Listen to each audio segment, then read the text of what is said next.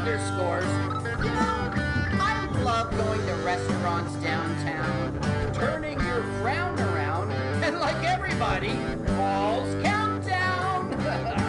hey, I'm ready to crumba. Now let's watch a full-length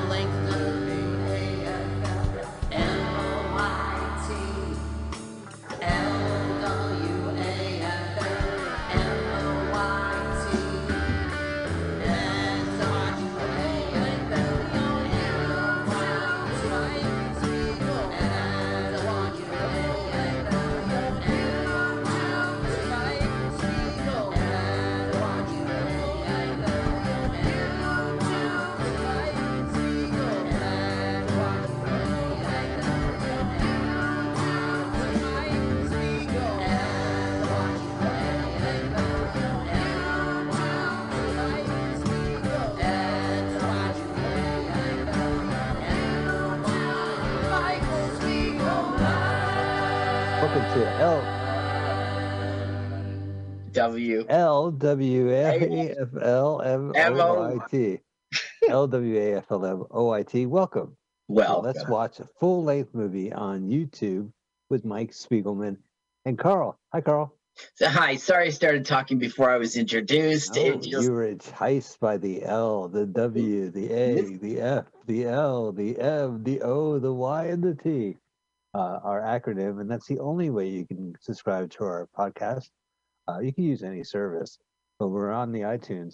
Uh, but you do have to use L W A F L M O I T. Well, let's say I would rather hear it streamed first. Well, then you should listen to mutinyradio.fm. yeah, Which is the coolest thing ever right. four seven, and then you go there and you listen, and you listen to us every Sunday, two p.m. Pacific Standard Time, right? Like you Mhm. go to the beach and you hang out, or five o'clock Eastern Standard Time. You know, like you go to the You Jersey go to- to the You go to the slum, or- you go to the club.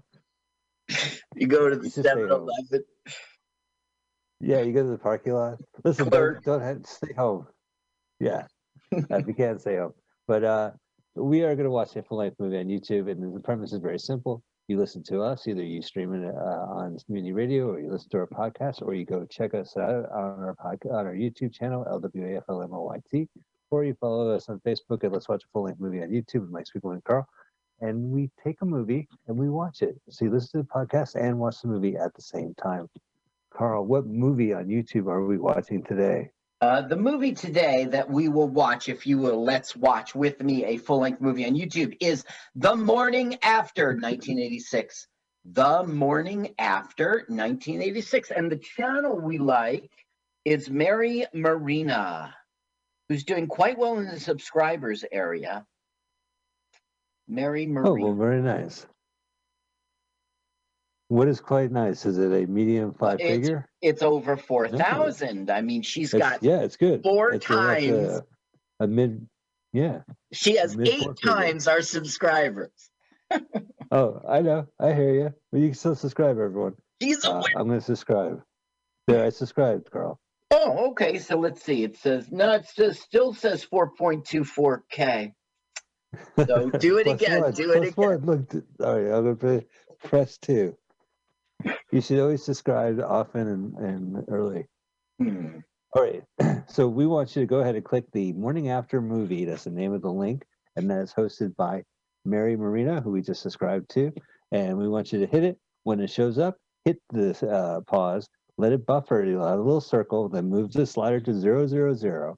And we are very excited. Ah, this is an exclusive, although this is the third time we've done it. We have a special comedian countdown where we have a, a comedian. And this, by the way, even though I have no idea who the comedian is, Yeah, my favorite comedian, and I'm really excited to have uh, Carl present the comedian countdown with our favorite comedian. Ladies and gentlemen, welcome to Celebrity Comedian Countdown with Anthony Quinn. Anthony Quinn, ladies and gentlemen. Hi, how you doing? I'm Anthony Quinn. Anthony, do you I- consider yourself a Jersey comedian or like a New York, you know, like a tri-state comedian? Um, dude, I, I can't discriminate. I'm just I'm everywhere, baby. You know, if there's a microphone, Carl, that's where I'll be, baby. All right. fair.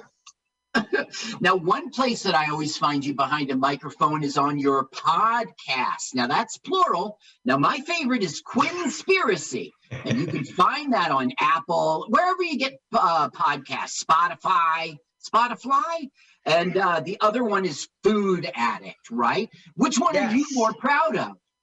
Um, you know, they're both different. And you know, people like them both. I've gotten a good response. I think Food Addict um is actually uh kind of getting more of a following now. Um, it just, you know, people can identify with it more. I mean, we live this is New York, New Jersey, you know, we we got good food here, man.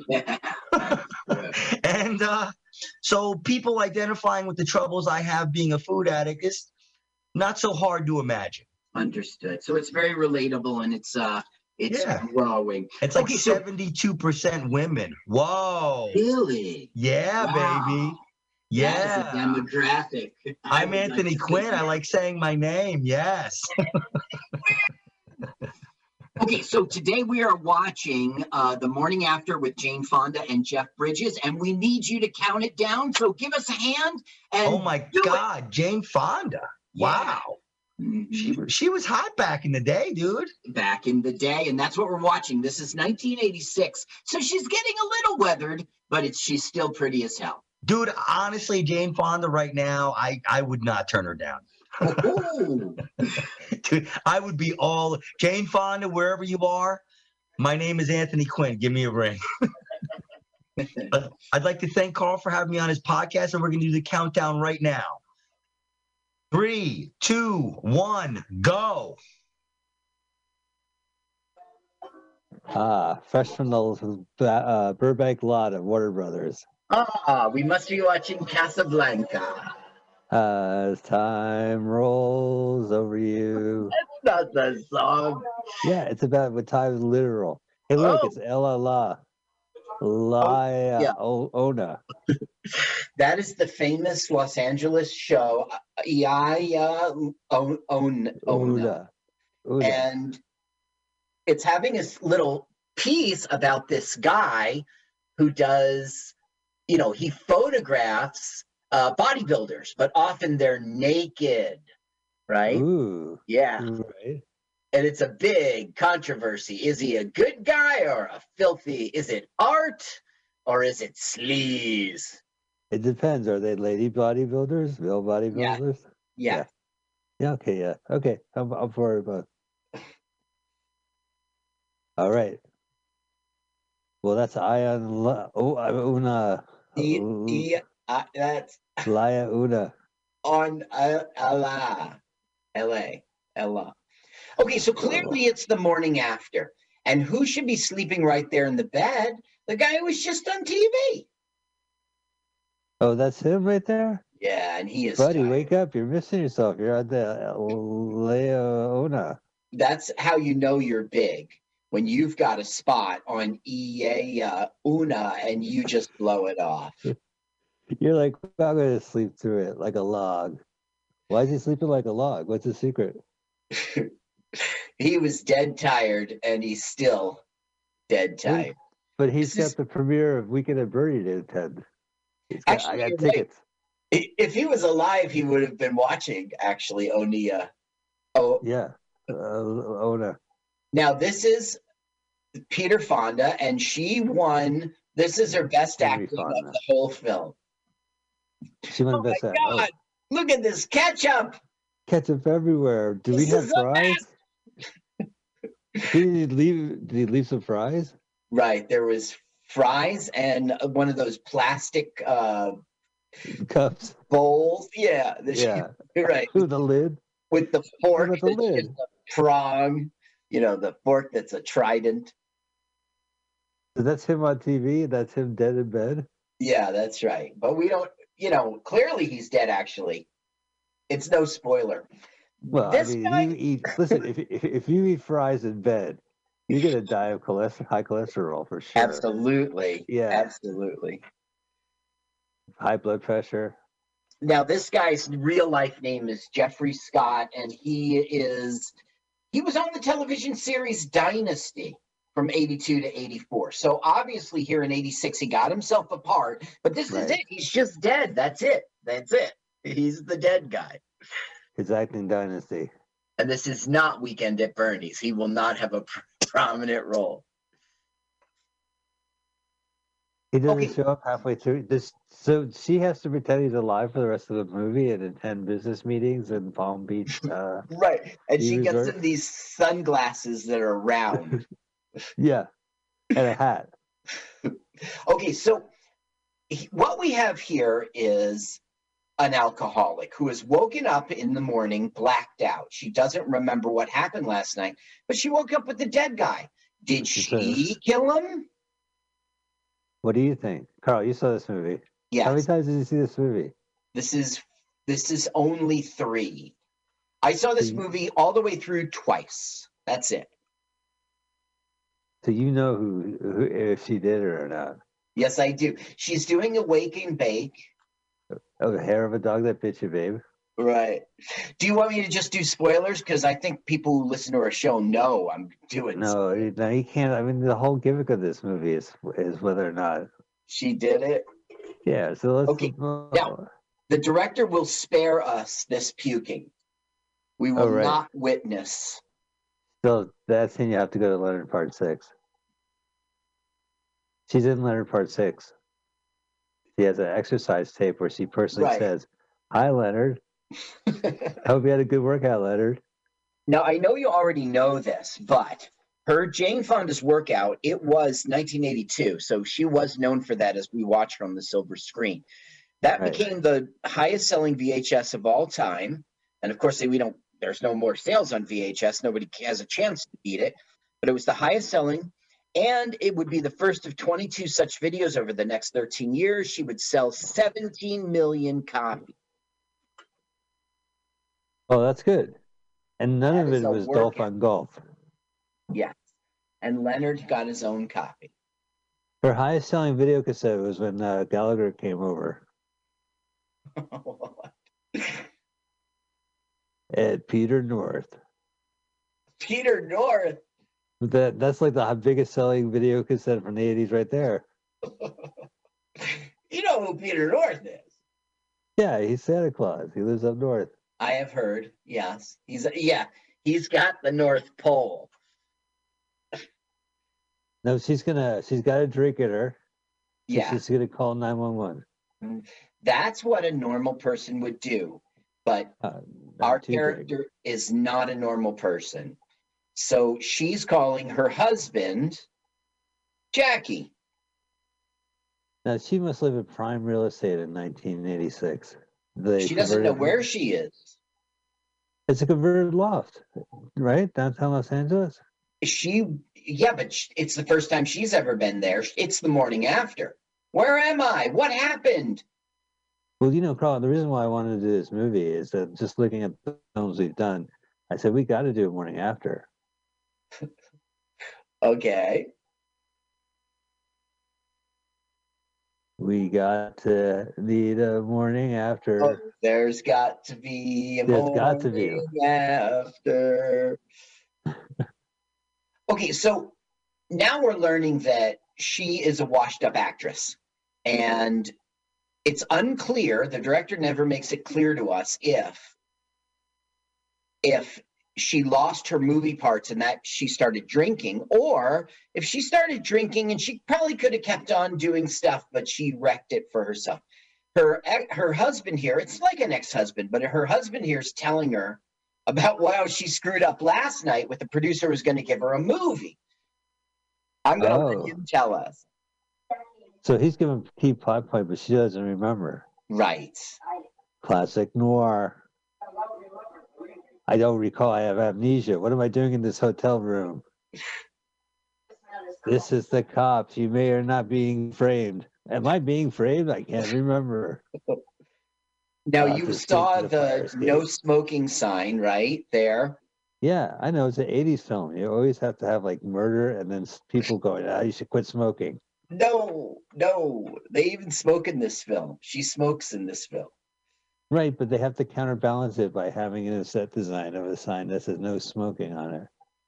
Now, watch, you'll see a cop wave at Raul because while he's on his cell phone in a car. It's it's a Jeep phone. Okay, they're very popular in '86. They were very inexpensive, very cheap. So you think it's because of the the the drought and the wildfires in California that they say no smoking?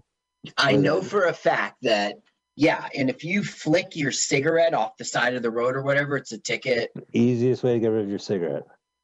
Yeah, you just flick it.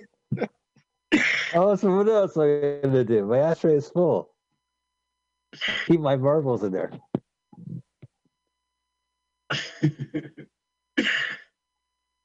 There's always gotta get it go. Oh my goodness! You know my uh, LA smarts tell me uh, that we're looking right now at uh, five four five four four Mateo Street.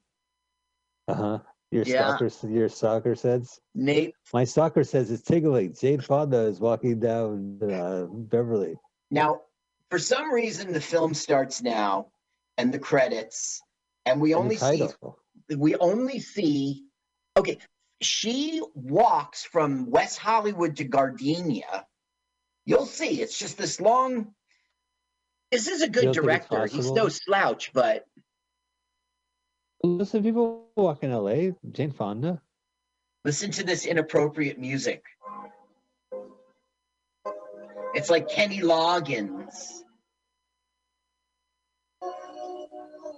There you go. There's the title. The morning. I have a bad movie rule, Carl. My bad movie rule is that the movie's bad before the opening credits start.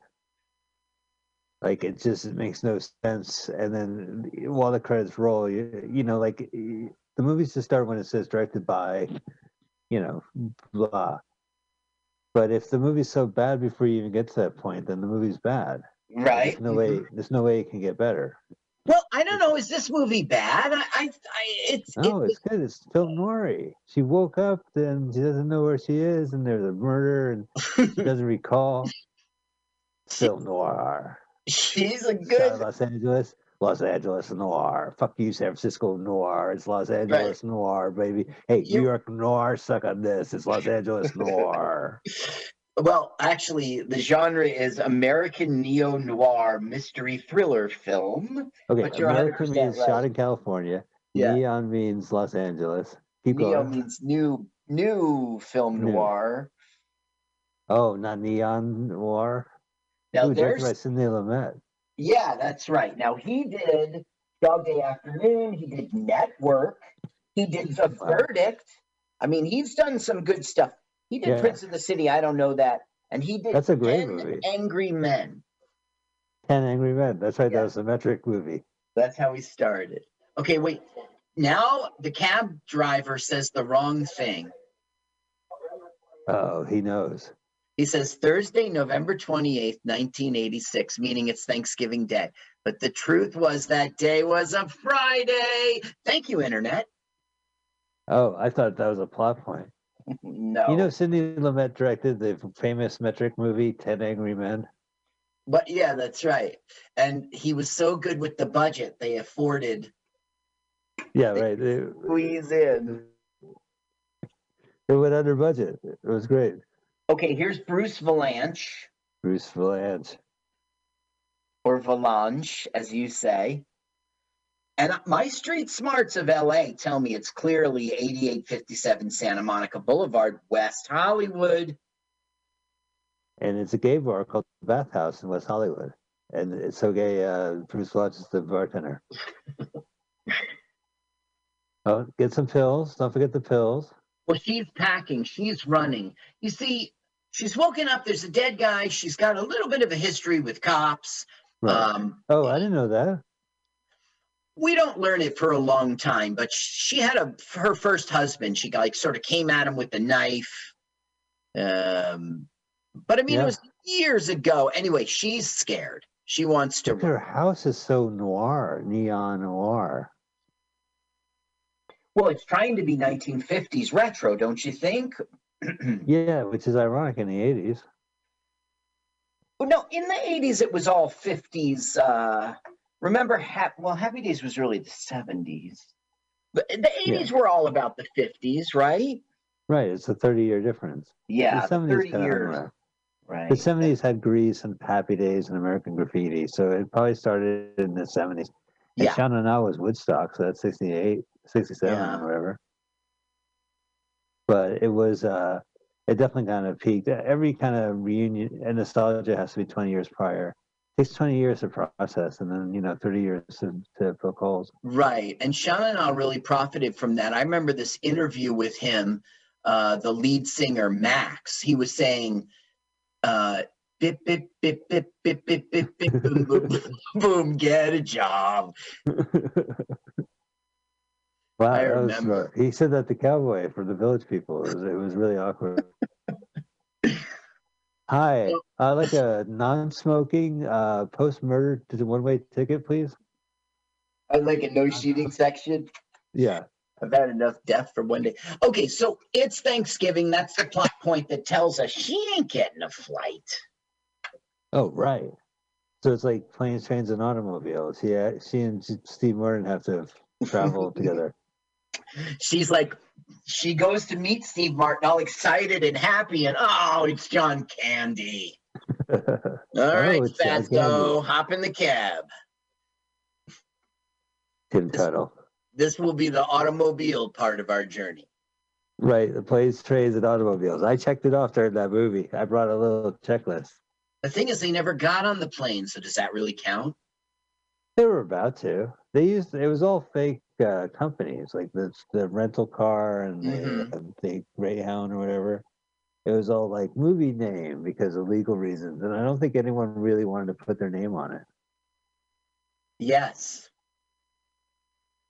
Like you know, it's Greyhound. because that would be product place. mm, I mean, I, I can't ex- wonder why. Well, I don't know. I just want to let you in know a bad the, light. It, it would it would paint them in a bad light that you know they can't do the rental car wrecked up and Yeah, and like they the, rooms. Yeah. the people are crazy on the bus. Just my opinion, but I don't know what that'd be in the movie. but So basically, we're learning that she's a jerk because she's an alcoholic. She tried to get on a flight by telling this lie about her daughter needs an operation. That got exposed. Now she's lying to these guys who she's stuck in that she called the auto club and it just wouldn't start. I'll try it again. And oh, it starts. And ooh, okay, now she tried to run, fly away on a plane. It didn't work out. So now she just wants to get going, but she's had an accident and they say they're going to call the cops. So what does she do? She skedaddles. Boom! but Right you could do. nuts. This is definitely pre 9 11, but you could still do that at LAX. You could just go ahead and hit someone in the nuts and run. Now look, but hitting the nuts guy, he'll have none of it. Get back here, nut hitter. I swear to God, the last time I hit someone in the nuts outside the airport, I got two stars. I was playing Grand Theft Auto, and the cops came. wow, look at that butt. That is clearly Jeff Bridges. Look at that ass. Oh, you could tell from there? It Yeah, hugs what, a, the jeans. It is Jeff Bridges, clean shaven Jeff Bridges. That's right. Youthful Jeff Bridges We're in luck. Clean shaven Jeff Bridges. with a 1955 Chevy. Oh, that's 30 years. So she's just hopped into the car to try to evade nut kick, you know, kicking the nuts guy Right. or door in the nuts. And so Jeff Bridges is like, "This ain't a pickup, is it?" And you know, just checking, and you know, his he's like, is his garage is like a quarter mile from the airport. "No, he's at the parking lot of the airport." Oh, I see. he was dropping off his daughter, uh, and then his car wouldn't start. And uh, the thing is, he claims it's a 56, 56 Chevy, and the internet makes a big deal. It's clearly a 55 because of the taillights. They only came out that year. It's clearly a 55. Am I right, Mike? Well, I was gonna say, but I didn't really want to, you know, sound like a, a gearhead or a car snob. Oh, la di da. oh, la di da. Now, look, I just saw the LAX, um, you know, that The that letters. semicircle um the famous landmark of it. Well, there was like a rotate. I think the rotating restaurant is still there. Mhm. But what you see now, I guess, or at least the last 10, 15 years, are the letters LAX uh-huh. when you approach. Yeah, I I think that they should have stuck with the design because just to put the initials there, that's pretty lax. That was lax of them. Way big lax. well, they did it again, Carl, and I kept telling them, you got to relax. Oh, re they're gonna again re up the the lax. They're gonna relax. They're gonna relax, yeah. Okay, Now, this so was shot in 86. When you take a look, there's Tony's house right there on the left. oh, there it is. There it is. Yeah, Tony. Right there. He lived by the arch. Died by the arch. He really did. A plane crashed into him. He Tony died by the arch. Yeah, a plane crashed right into Tony. Yeah, if you yeah, live the runway. by the arch, if one lives by the arch, one dies. One dies by the arch. he went to the rotating restaurant up there. You know what he thought of the food? What? Revolting. Revolving? Yeah, around the the restaurant. Oh, look here. You know, my uh, Los Angeles Smarts tells me that they are at Ladera Heights. You sure it's not Nebraska? What No, it's very definitely Ladera Heights in Los Angeles, California. I mean, That's look it. at it. I've been there a million times. Oh, I don't have that kind of Los Angeles spidey sense you got.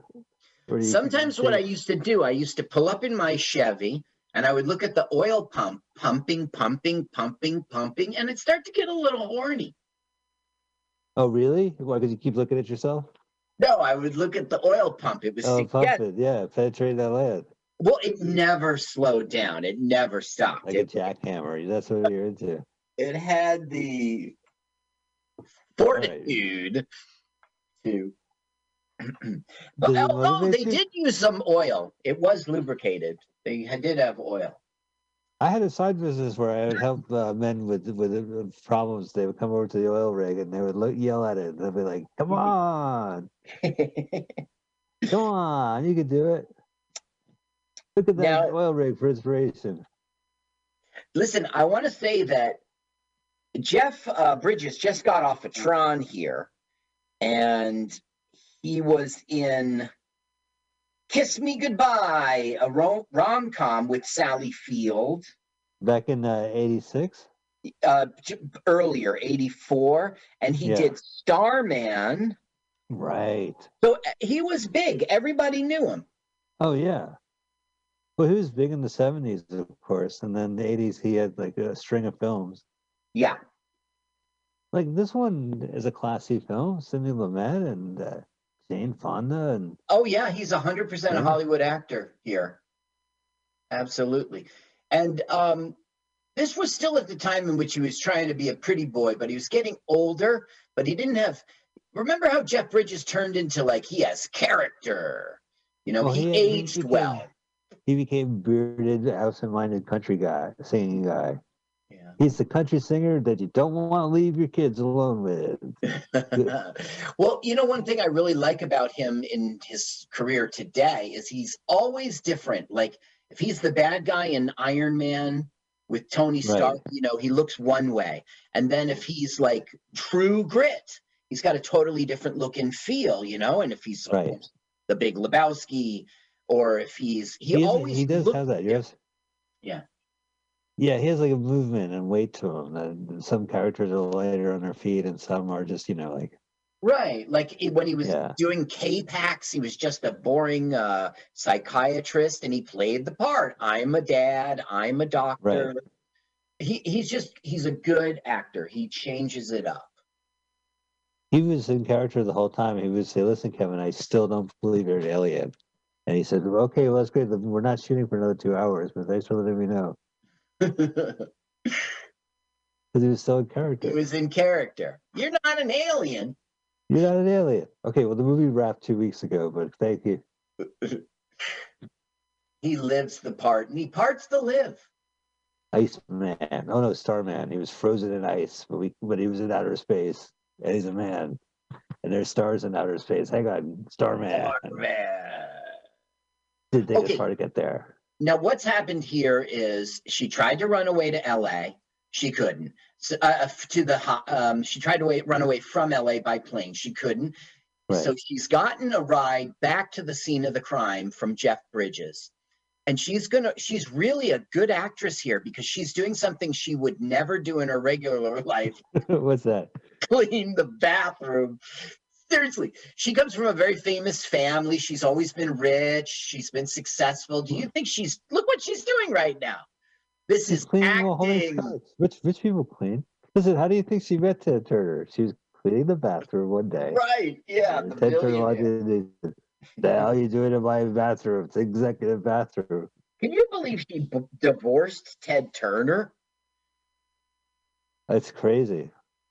Yeah, maybe was, uh, Ted Turner is crazy. Ted Turner believed in colorization, and he believed in owning Hanna Barbera. So I think you know, like there's some pros and cons of that.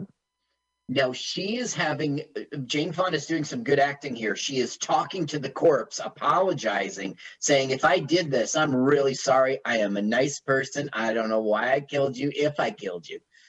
So she's getting rid of all the evidence now. Why isn't she calling the cops? She's just too scared. They're gonna think She it was her. the history. Yeah, She's got a cop past. right. Cop past. now he was like you know he was on what falcon crest what was it and uh this is his role in this film here it is dynasty he was on dynasty from 82 to 84 and this is the level of work he got after dynasty look how his mouth is staying perfectly open Yeah, it's good act- acting. he Well, is this uh, they they showed this scene on Falcon Crest, and he won an Emmy. It was such great television acting.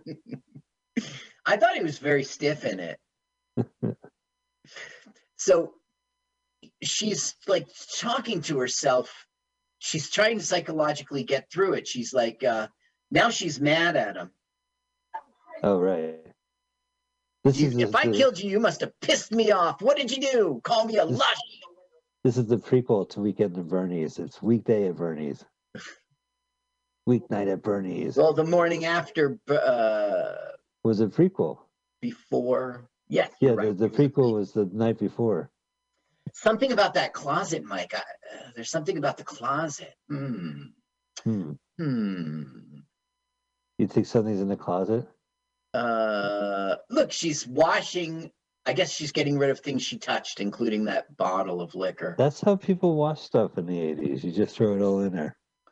look she she touched the phone now she's watching the washing the phone Yeah, clean it for bugs.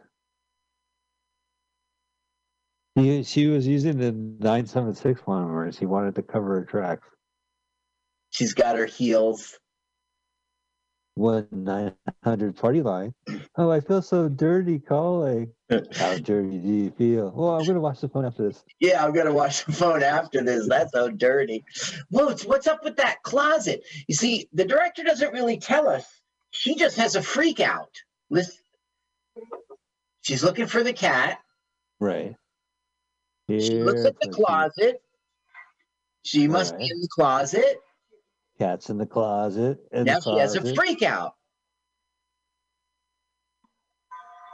Dee, dee, dee, dee, dee, dee, dee.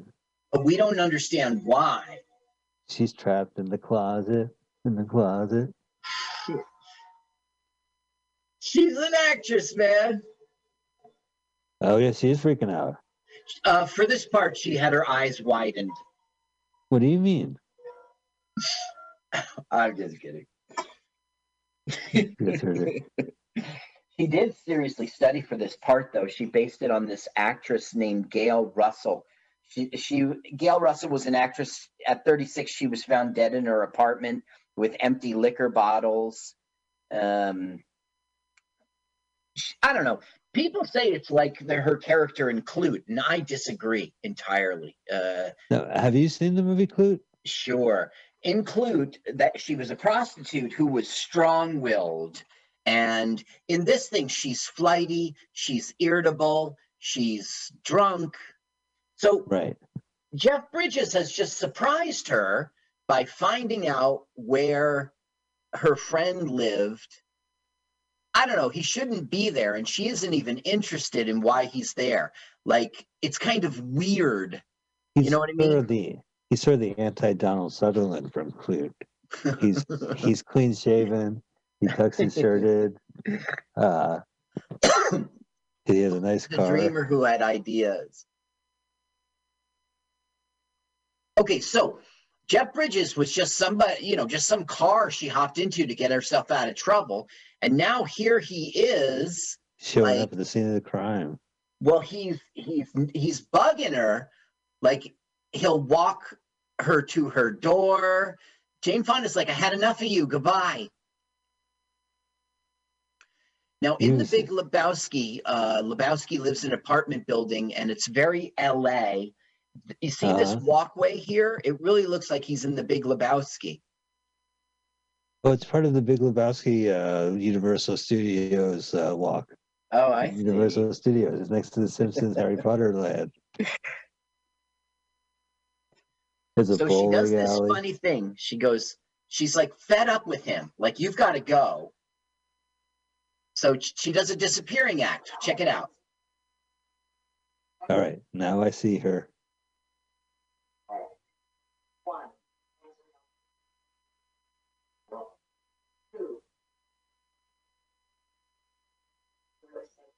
That hair is crazy. So you think he like he's like regular guy? I'm just regular Chris Pratt. Yep. So she just made him poof disappear when she counted the three. Great. Well, that's the end of the movie. Ta-da! Thanks for coming. Rated R. Rated R. Look, That didn't work. Right. I mean, he's back. It didn't work. Sometimes it doesn't feel like hiring. You need to go, Mister. So now she invites him in. Well, and that was her fatal flaw. I I mean, that was the mistake. He is now going to be the boyfriend. Oh, Not he's yet. even, Not yet. he. So he knew about her all along. It was no accident who happened to be fixing his jalopy in the LAX parking lot, right? No, they they hint at that, but no, that's not true. He really was just a hool, hool. Because there would be a lot of planning in advance. But it Look at her does get face. implied. Now look at all the mayonnaise. I know, huh? He's noting that she's got like 12 things of mayonnaise and nothing else. Well, I'm on a seaman diet. Diet. You're what? You know, seafood diet. No, Oh, I thought you said diet. the seaman diet. I did say the seaman diet. Just uh, one or two sailors every Friday. Yeah. I see, man. Bro, you know I'm on a seafood diet. Every time I see seafood, I ask, "Is that seafood?" Because I'm on a seafood diet. Um, because I'm on a seafood diet. I get it. Well, my joke, the setup, punchline, and tag is the same. That's I'm on a seafood diet. Perfect. That's perfect. Say yeah. It's a, it's a prime number. It is a prime number three times. Okay, I got to get away from this. Movie poster tags. Last night she drank to forget. Today she woke up to a murder. Rated She will have to R. Remember, we'll go to her. Is Oh, her last hope movie? the last man she should trust? You think it's bad news? I think he knew about the crime all along. He's just a Los Angeles lughead. He's the he's the dope in the film noir. He's an Sure, ex-cop. We find out he's an ex-cop. Oh. The only difference between this movie and something at TCM is he's not wearing a suit. That's right. Nobody introduced it. Yeah. Here's the last tag, right? The last tag. The morning after can be murder. It was, even before the movie started. Bless, me. Crunch. Ooh, that is some good ranch dressing. Now, all of a sudden, Jane Fonda thinks this is a date. Well, maybe she just wants to look nice. You know, Jane Fonda really doesn't look nice. She's just like she looks serious. You know what I mean? She's like a real woman. Uh, all right.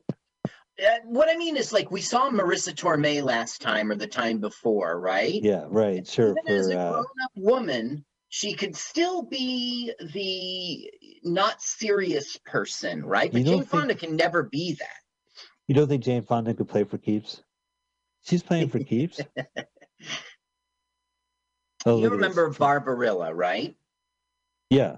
That was the only time she played somebody ditzy, and it really wasn't believable. She's no, just Calamity. Calamity Jane's a parody. She's kind of uh, what was it? No, not Calamity Jane.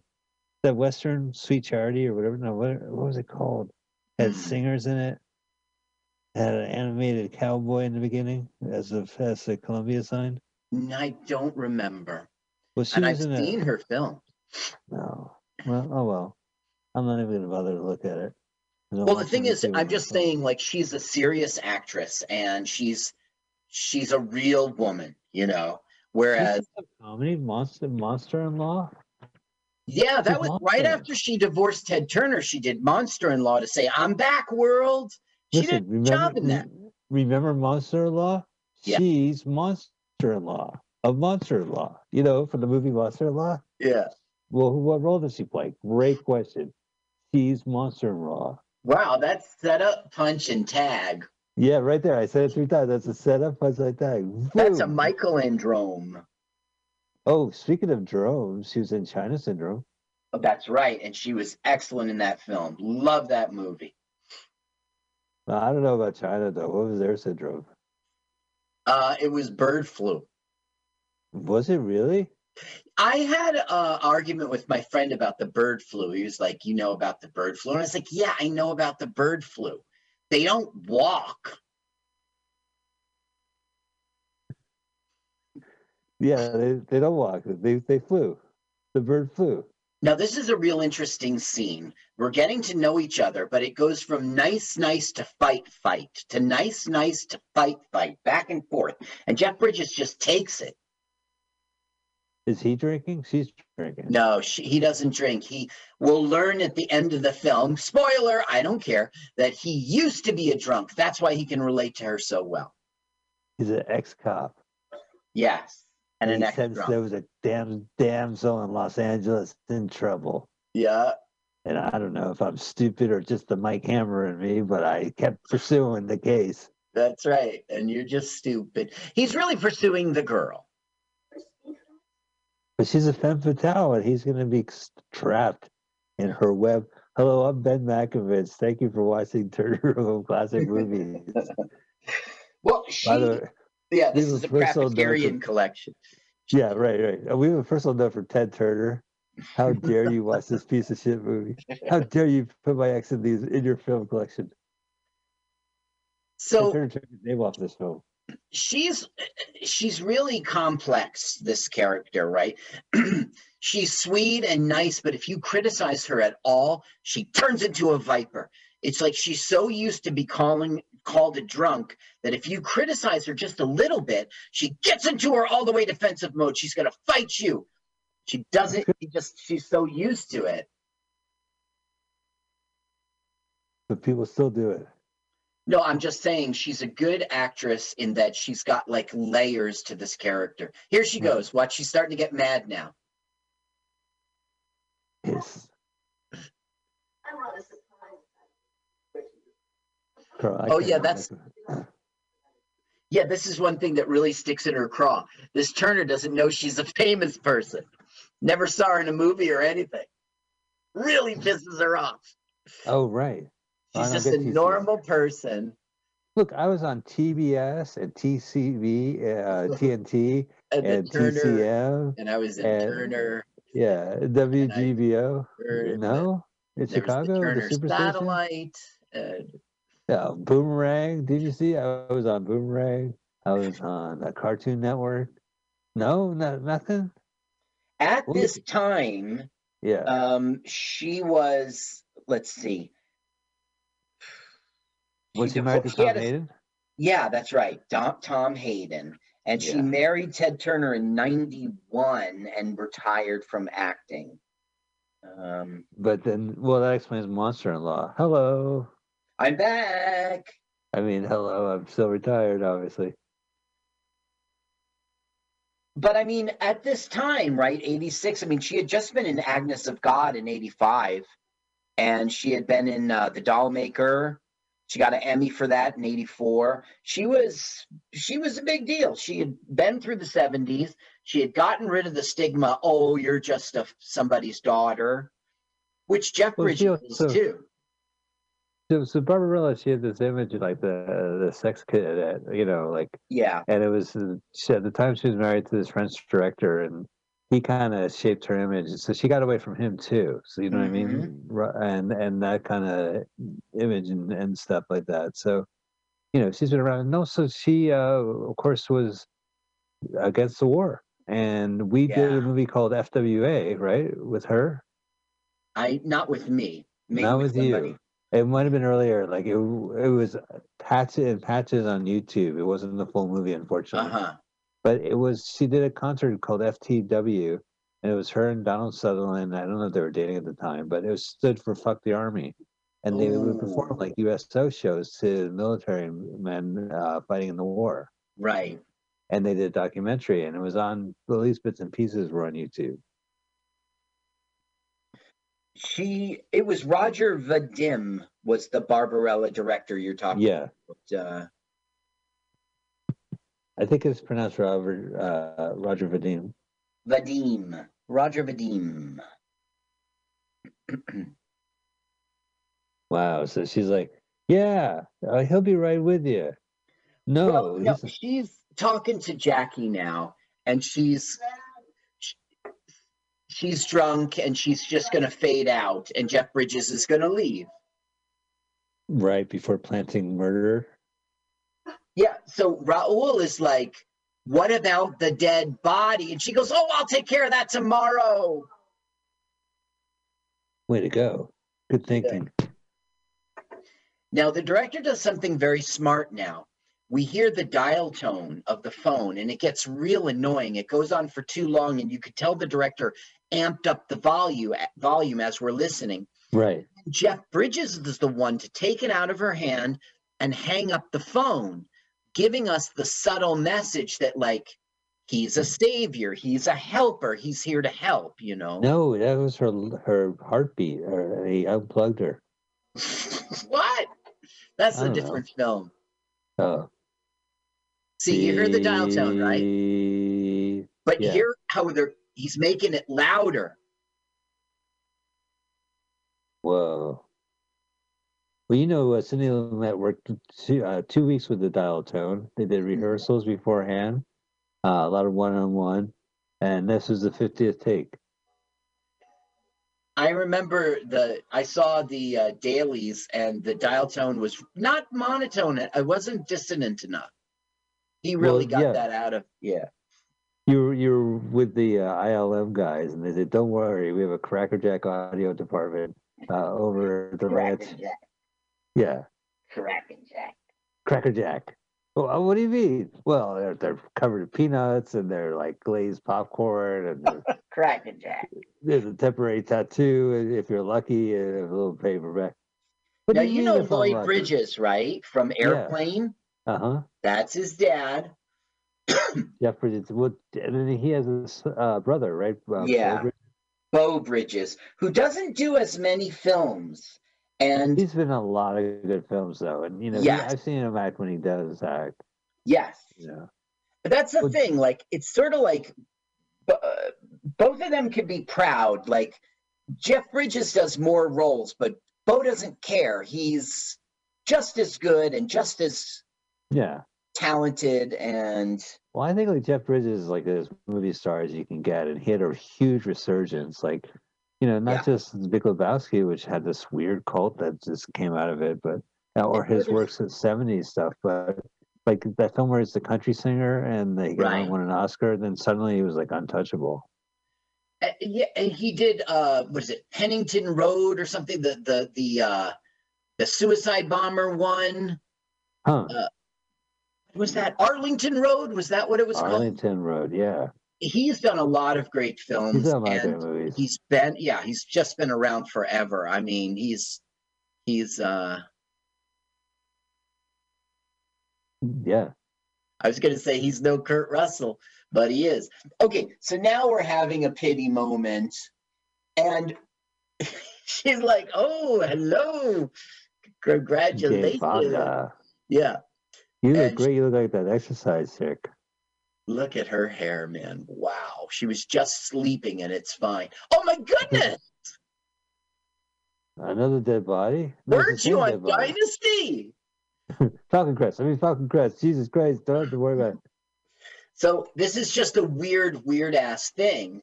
The body is now in her shower, and the cops are coming.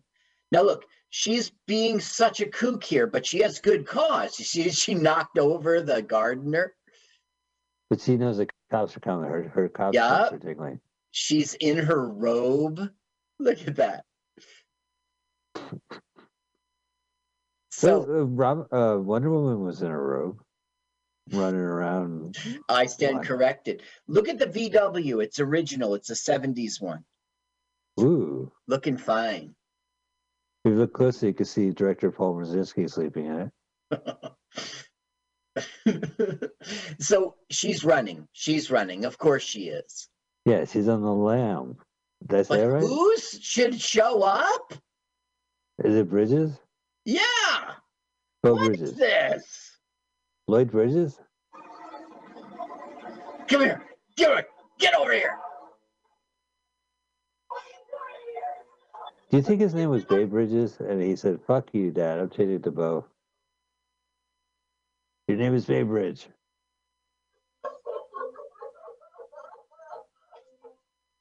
He got an Academy Award nomination for this. I don't know, man.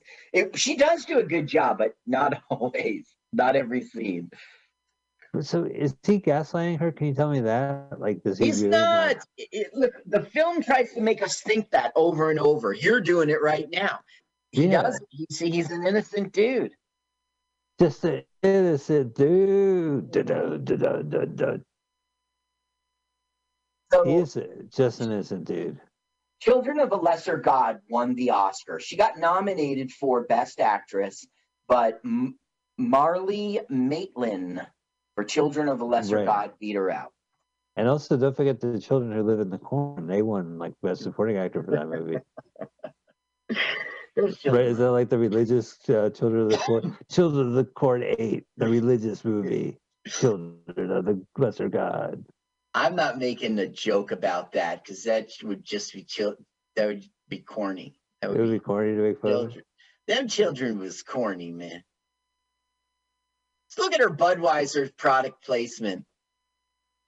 Oh, that's a product. Listen, if you need a good sit down a, in your car and crack open a beer, why not make it a Budweiser?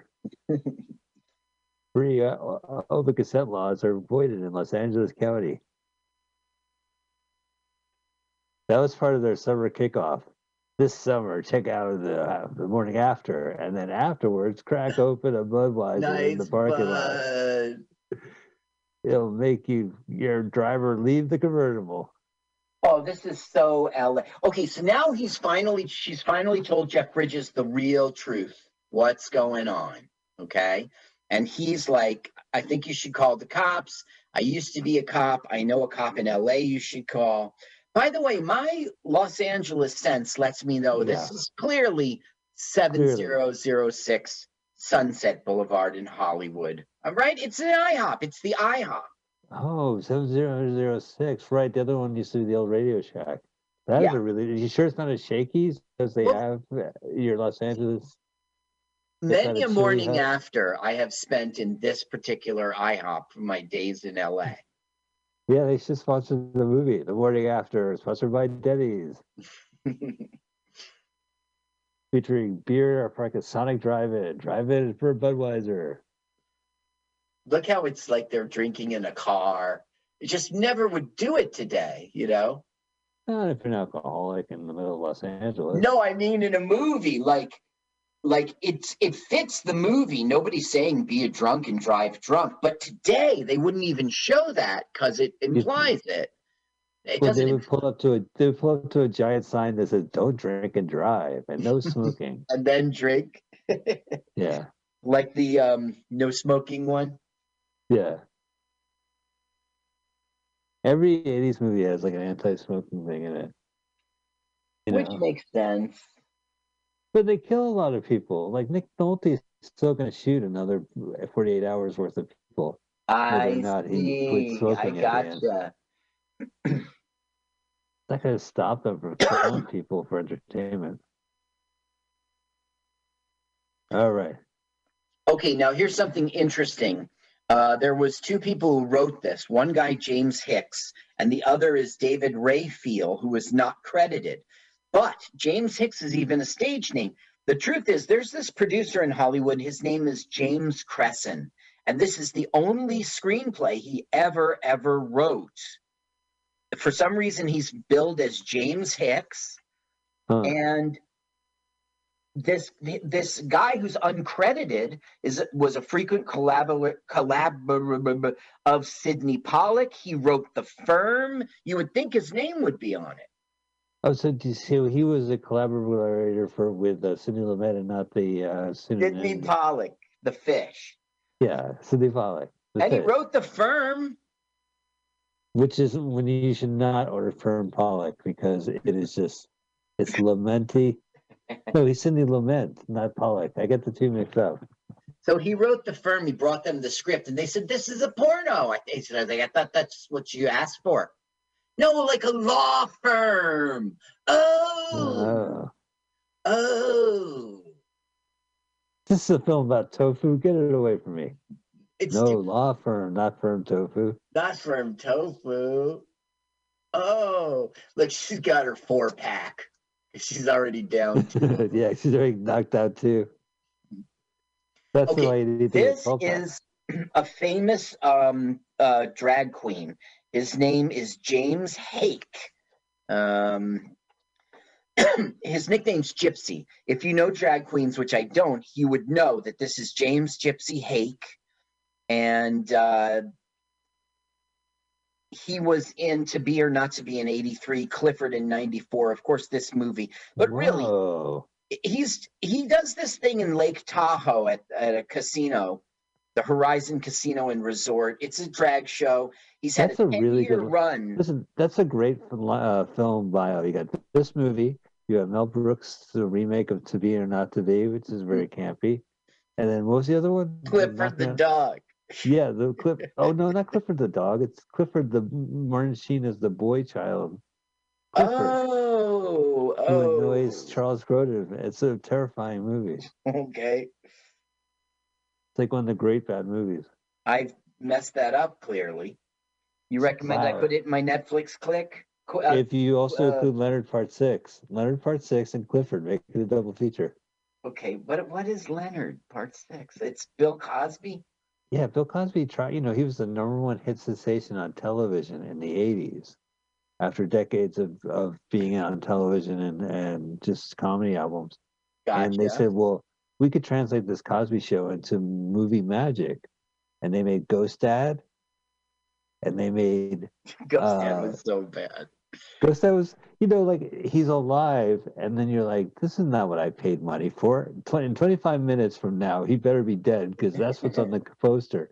And they do this like campy bit where he's like, "Ah, "I got my foot stuck in the coil, and the coil is spinning upwards. I'm hanging from whoa! I missed that." Oh, I could have died. And then what would happen?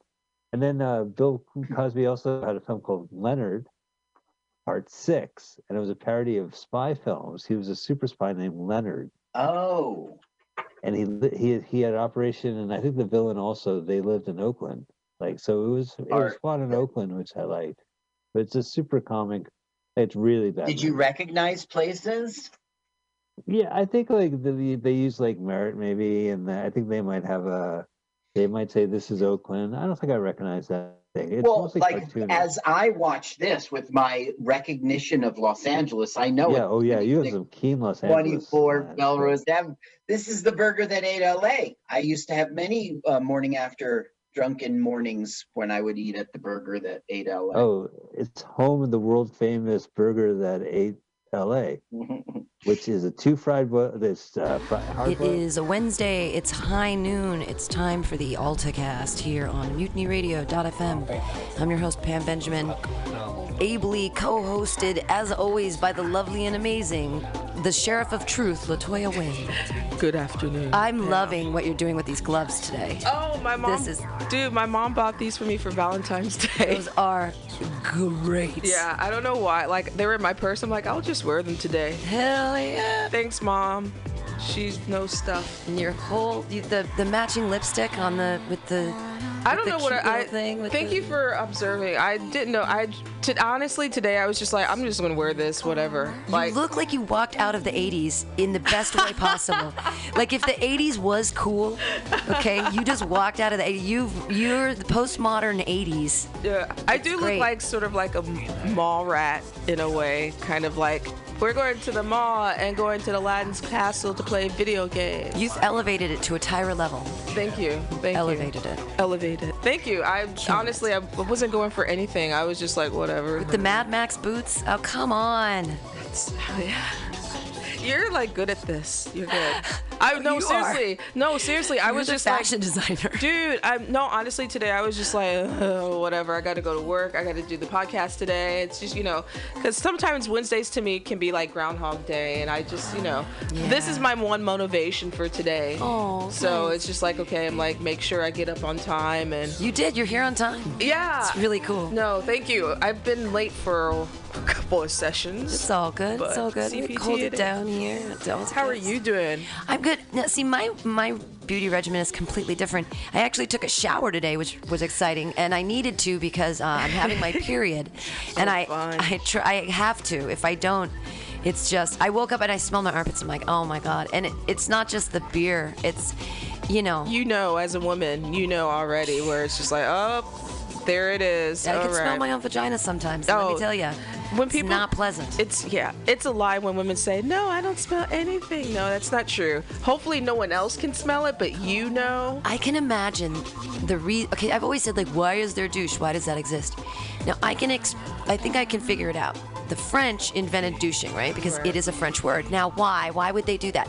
Because people didn't take showers every day back in the day. No. And when you were when you were a French prostitute and you had to let a lot of people on the inside, but you weren't taking any showers, you had to do something. So they invented. This is all hearsay, by the way, you guys. I, this is not from any history book. I'm just guessing at history from what I know of other history. None of this is true. Pam's history book. Yeah, in my own made up history book, this is why I believe douche came from the French wars in the 17 and 1800s, and they weren't they were taking baths like once a year. Really not really. Yeah, if you think, okay, year? so the reason that weddings were in June and that people had bouquets is that June was the month of your yearly bath.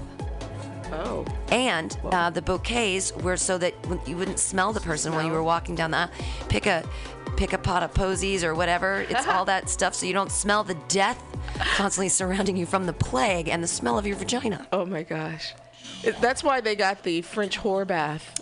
That's what Right. that. Yeah, It's you wash. douching. It's it's that and French whore bath is also washing the armpits, washing between the cooch. Right, got to do it. Yep. Got to do it. That's a French whore bath because those are the areas that accumulate that funk. uh. Oh, and, and of course the mud butt. I had I that I usually do okay in that area, but I accumulate the rest of the funk. And uh, it's so I, I actually took a shower this morning, and then it's really easy for me because I just have to look at my many many T-shirts. I just did my laundry last weekend. I did love that one, by the way. I I did seven loads of laundry Jesus Christ. Because my, my people went out of town, and I was like, "Can I do laundry at your house?" And they're like, "Yeah." And so I hung out there money. all day. You saved I did seven loads, and I watched their Netflix. They have a big screen TV, and they live a block from Trader Joe's. This is so mundane, but I'm going to tell you guys the best thing to do with Trader Joe's right now. Okay, they have this bag of kale. It's pre-shredded and everything, and it's like a dollar forty-nine. And then you go into the freezer aisle, and they have these gorgonzola gnocchi. Okay, and they're microwavable, and it comes with the gorgonzola sauce and everything. And I don't know what magic they're doing, but what you do is you take it, it's like two handfuls of kale, stick it in a bowl, I put like a little bit of, they had this really great smoked salt, so I put some smoked salt on it and a little bit of cayenne pepper. And then I put like a handful and a half. It's three servings in this bag, so I put like a serving and a half on top of the kale. Uh-huh. You don't even need to cover it. Put it in the microwave for two minutes, 30 seconds, mix it around, the moisture from the kale, it cooks because of the stuff. It is perfect. The cheesy sauce gets in with the kale. So you're eating kale and gnocchi, and it's oh, That sounds really pleasant. and it's it's really really good, and it's really good for you because you're eating a lot of kale, and it's super easy to cook. 'cause it takes two minutes and thirty seconds in your microwave, and it costs under five dollars, and you could feed it to three people. Leftovers. Well, you don't even have to worry about leftovers because it's frozen already. So you just take out what you need. Oh, you could oh, you could eat it for okay. three days because you cool. take the bag of kale and just leave it in your fridge, and then put two handfuls in a bowl, and put your little things and stuff, and you don't even have to cover it when you microwave it. Because Oh, that's cool. Because the kale has got so much water and it's steaming and Can you put it in the oven as well? I don't have a microwave. you know there are direct there's a stovetop direction. Okay, that's the one I would need then. I don't own a microwave. I refuse to use microwaves now. Good for you. Yeah. It, it really is a handy, handy dandy trick though. But so I did that this weekend and You I a ate domestic. I used to be a domestic, absolutely. But I'm really, you know, Trader Joe's. Well, I'm like, how are we gonna get political today? Duh. Um, we end up talking about food because no, food is po- politics. It is politics. It is. It really is now. It's um, and Brillat-Savarin. Why are we talking about so much French today? But Brillat-Savarin, who wrote a book in like 1782 or something called The Gastronomy of Taste, and in the beginning it says, uh, "Tell me what you eat, and I'll tell you who you are." And he has like 22 principles, and one of them talks about the army that you can tell how good a country is by how they feed their army.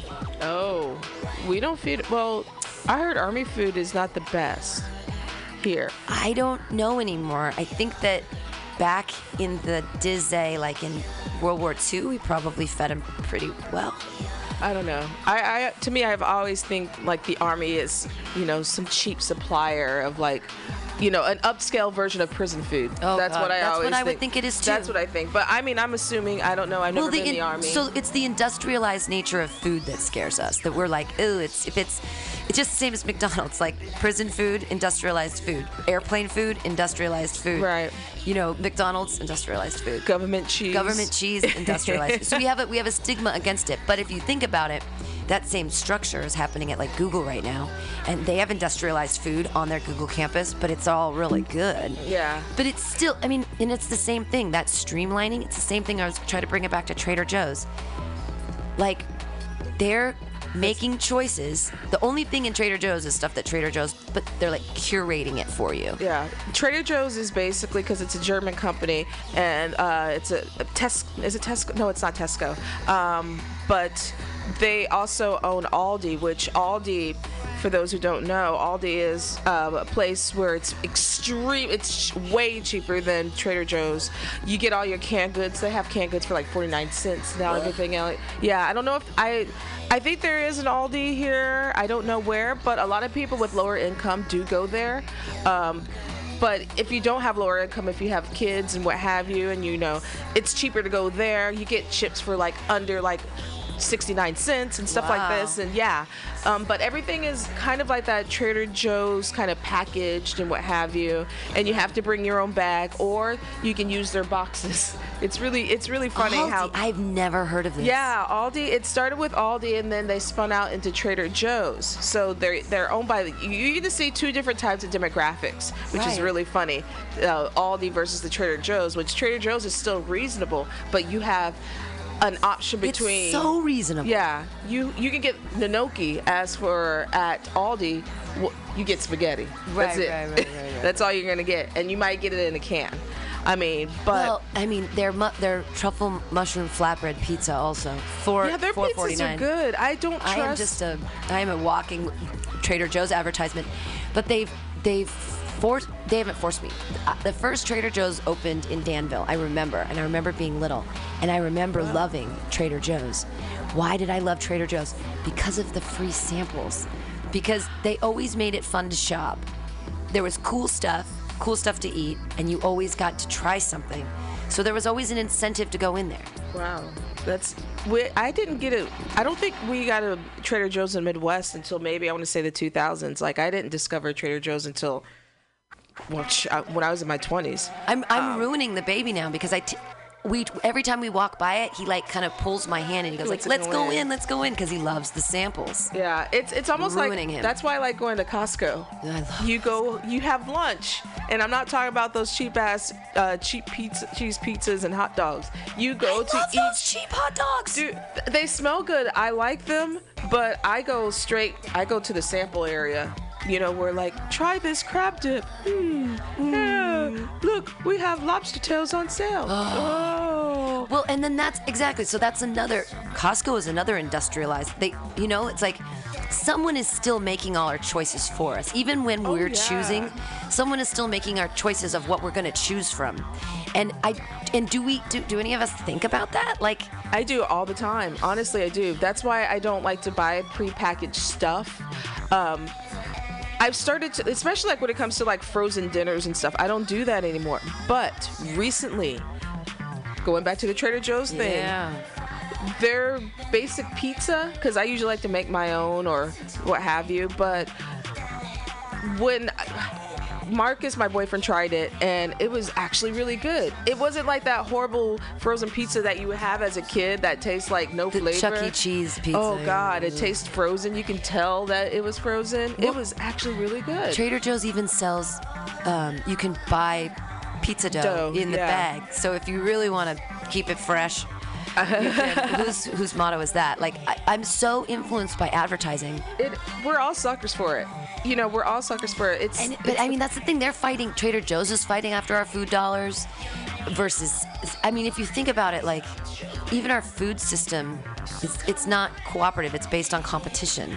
oh, yeah, a lot of competition and demographic, definitely. Right. I, I, I am so confused as to how like we should bring Ethan Albers in. Ethan, come talk to us about that population table bullshit you were telling me yesterday. Come in. Come in. Come on down. Okay, so Ethan Albers, uh, comedian Ethan Albers, is gonna come up here on the show because he was he's he's old fart pants. Old fart pants is in here today. Uh, old fart pants. Absolutely. Are we so, on this? Yeah, you're Okay. definitely you're, you're all in. And uh, Filippo Esfico, all the way from uh, Italy via Germany, Berlin. Berlin via here. Just yeah, just uh, squish it around towards your mouth somehow.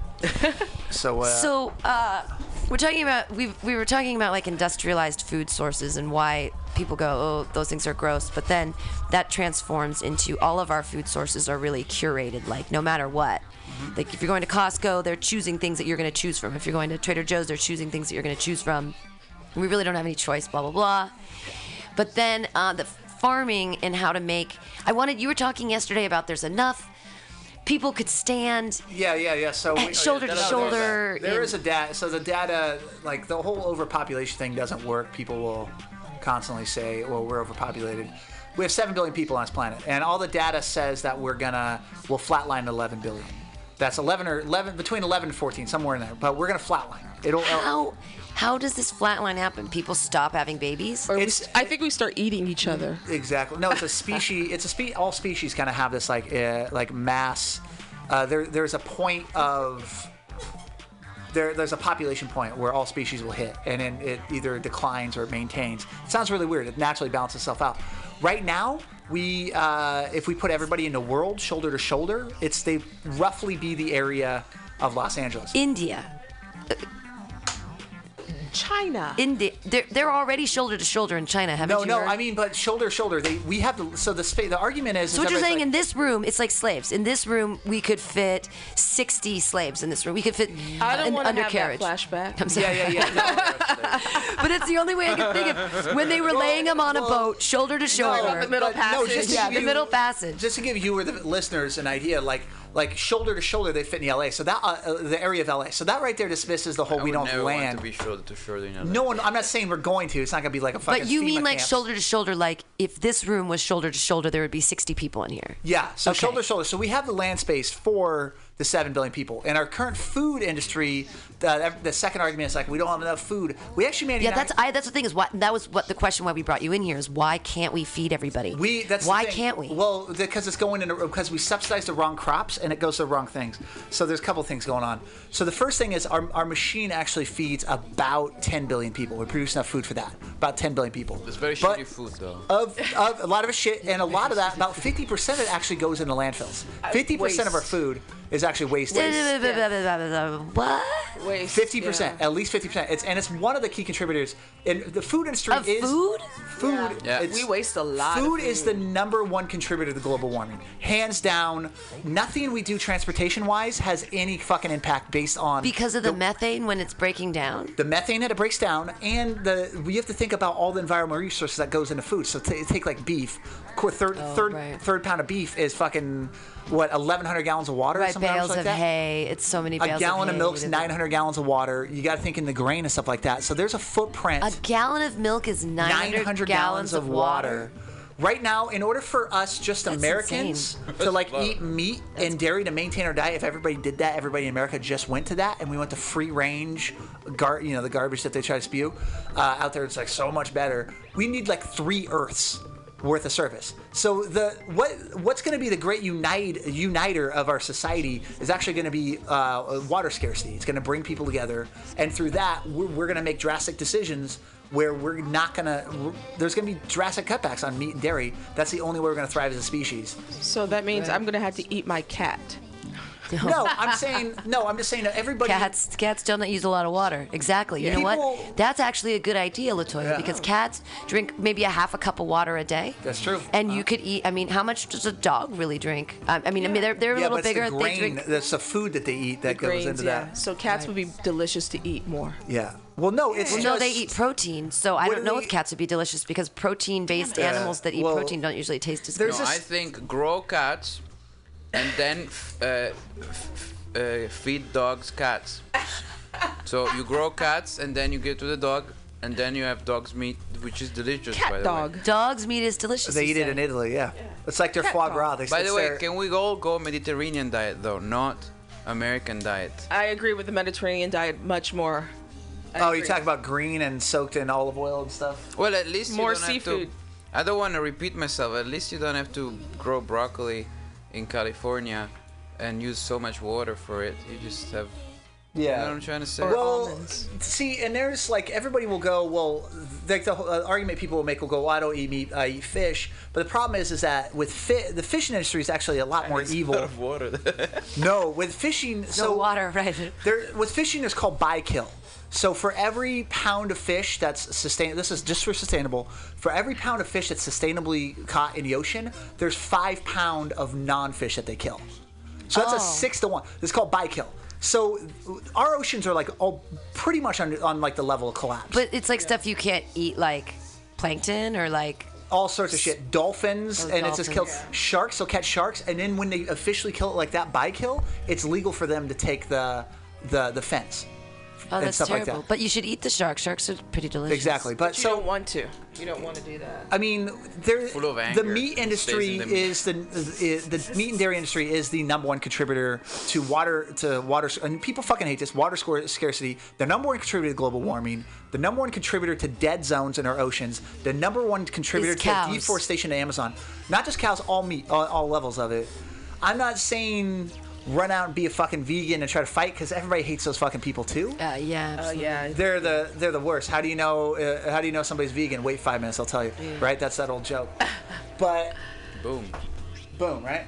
Uh, but it's The vegans are after us. Shh, shh. The vegans are coming. coming. don't worry, they don't. need Wheatgrass, to- wheatgrass. They're gonna wheatgrass. fart on us, They- and we're gonna be scared. You're gonna But old we fart face over there.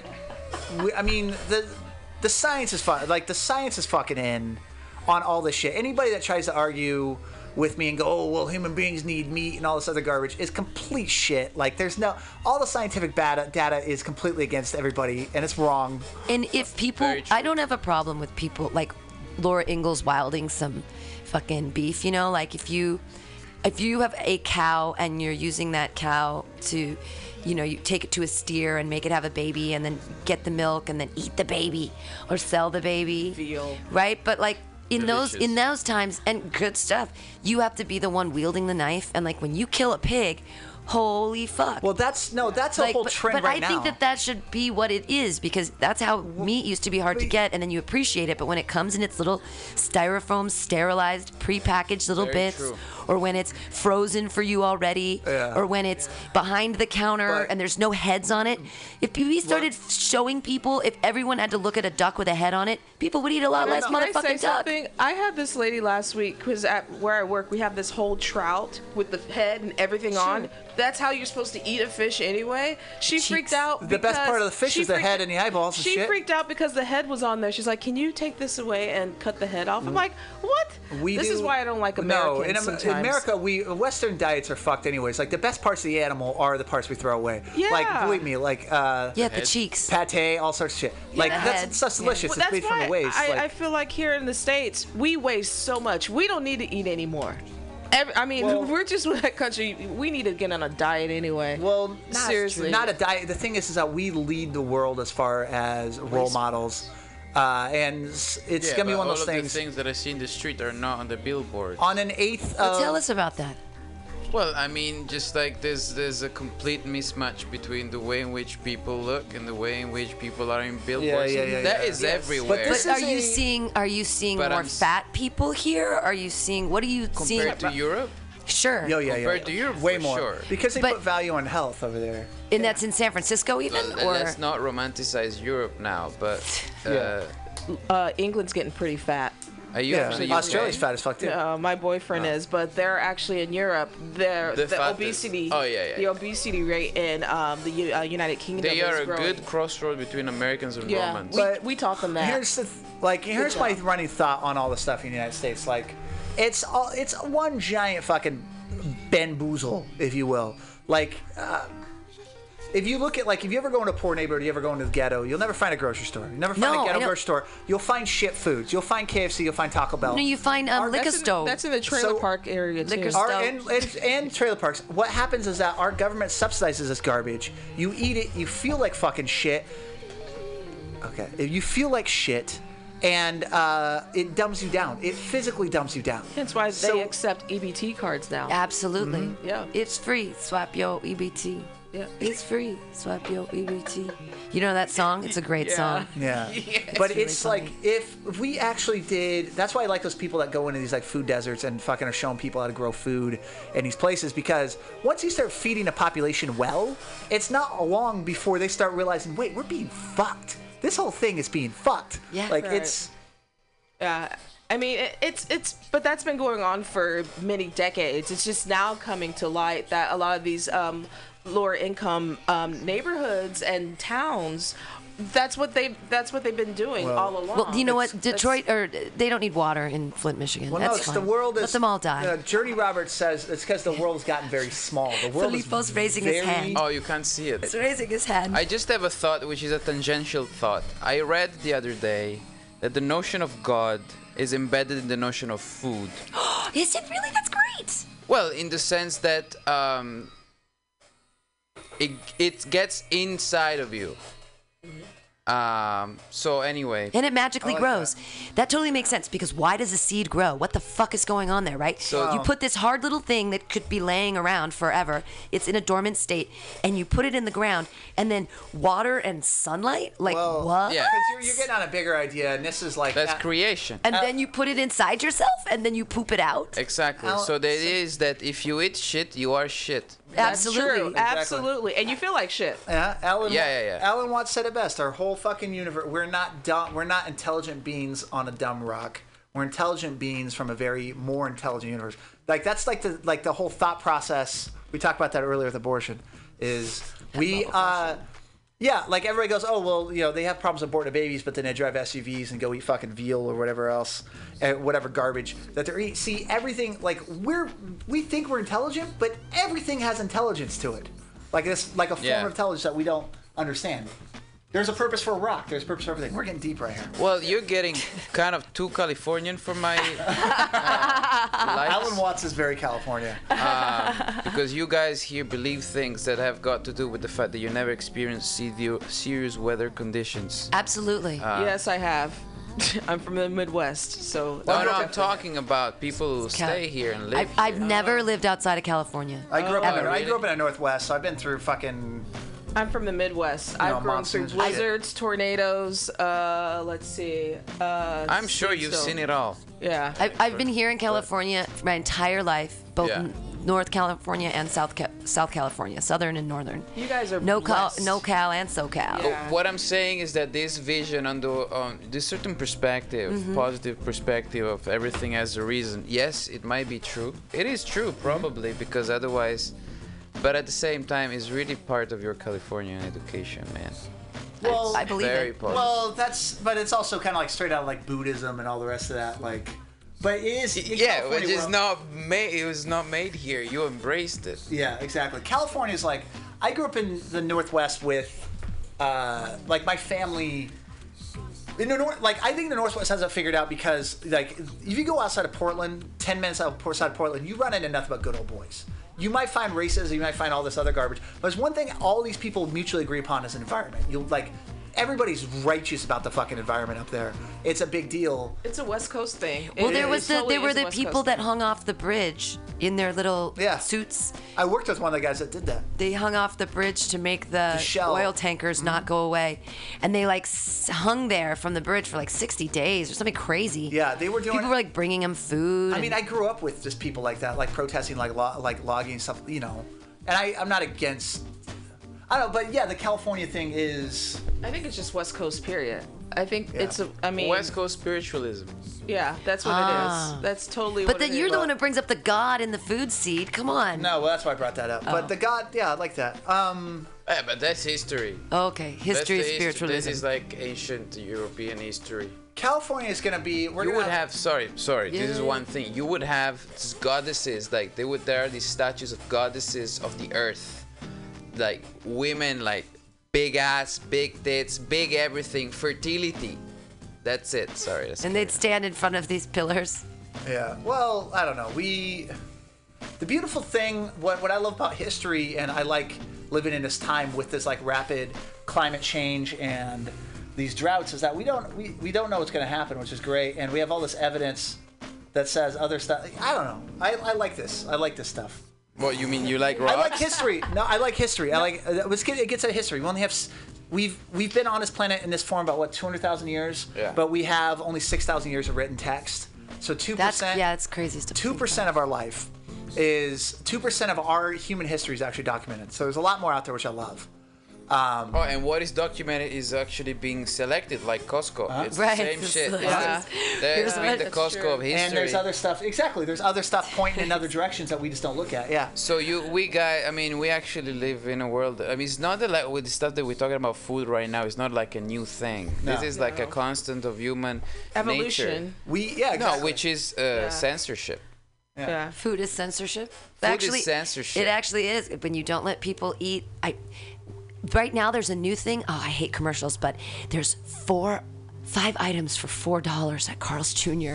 And oh my God, it makes me want to go there so badly just because my inner cheap person is Well, like, not- not five that, items for four dollars. Fast food is That's a- how they get you. It's Fast a food burger? is way crooked because fast food is, And a chicken thingy. they serve you fast food serves you Fries. the um, what you're pre-programmed. A soda and a cookie. Evolutionary. Four dollars. We're programmed for sugar, fat, and salt, which don't naturally occur in nature. Right. Sure. So we're not programmed for that. We just have a liking for it because we had very little. I so think. yeah. that's shit That's what that I'm getting you. at. We had very little for thousands of years, and now we have it. It's like it pl- it hits those fucking parts of the brain like Yeah. heroin. It's- You're it's- like, yeah, let's fucking party, baby. Cheeseburger time. Exactly. Yeah, I it's mean, same thing with meat, though. Can I say? Because if you look at the studies for uh, chimpanzees now, uh, and they look how the way in which they relate, they only have five percent of what they eat. Five six percent is meat, because meat is a social currency, and that's the same way. Yeah. In the same way, That's how a lot of humans uh, That's how we used to be, eating yeah. much meat. A lot of Asian cultures are still like that. The, when you brought up the, the slitting throats and stuff like that, doing that, that's that's the like right now. That's actually a trend with like billionaires. Like Zuckerberg did a whole year where he's like, I only eat meat that I killed, like slitting throats. Like it's a real douchey thing. You need When- to be rich to own meat. When, no, when this existed, the, well, we know this with, with Germany. We have the data in from Germany when they took over. Uh, was it Norway? I forget what what country. What they they commandeered all the livestock, and all of a sudden, heart disease dropped to like nothing, and their population became like one of the healthiest populations on the planet because the Nazis just took all the fucking good yummy. I gotta check this one. It's legit. It's completely legit. I love cheese. You know, I could I could let the meat go, but I need cheese, milk, ice cream. Yeah. Yeah. But- I need all of I, I like When- fish. when I- you said hunting what i think about is that that with, with the hunting gather thing that was when we only made up uh, we only made up like 2% of the biomass human beings and the rest of the world was 98% natural biomass. That was wild animals stuff like that. We now human beings and our property of animals make up 90 98% of the biomass on this planet. So that means there's only 2% of actual nature left unfucked with by mankind, and that is a system that just will not maintain itself. so like our national parks don't count as that because we've already fucked with those. Well, National, the national parks, parks. exist is that like concentration camps for animals. Not that they're gonna die there, but there's just no, few of them. National parks are not unsafe because we have national parks and we have BLM land, public land. What we allow, the truth, Felipe. like take the Oregon fuckers that were up there at their little like protest stuff. So they're doing a pro shit. These cattle the ranchers. owls, the spotted owls. Yeah, the cattle guys were protesting about the rights to own land, right to run land, land. on public land. Here's the thing: we allow these cattle ranchers to subsidize, to subsidize our public land. So we, whether or not you buy a cheeseburger, this is all in the movie Cowspiracy. It's a cool movie. Whether or not you buy a cheeseburger, you pay for it. So a cheeseburger may only cost five dollars at McDonald's. It's actually eleven or twelve dollars when at the end of it. We subsidize as American citizens seven dollars to each one of those burgers because that kind that ki- if that Who? Why am I not eating more burgers then? I, I mean, I think I'm not eating. I, all that tells me is that I'm already paying for them. I'm not eating enough burgers. well, maybe it's because you shouldn't eat that much beef in the first place. For I, one, it shit helps- I'm paying seven dollars Yeah. for a burger I didn't Yeah. eat. That's that's like Yeah. San Francisco I, prices.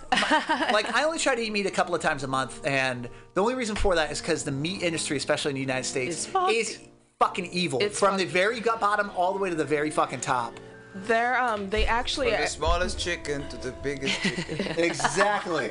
And- and- exactly. and I believe recently, um, they with the USDA, they cut off um, where you would find where they get these uh, the beef and the product from. They don't have that labeled anymore.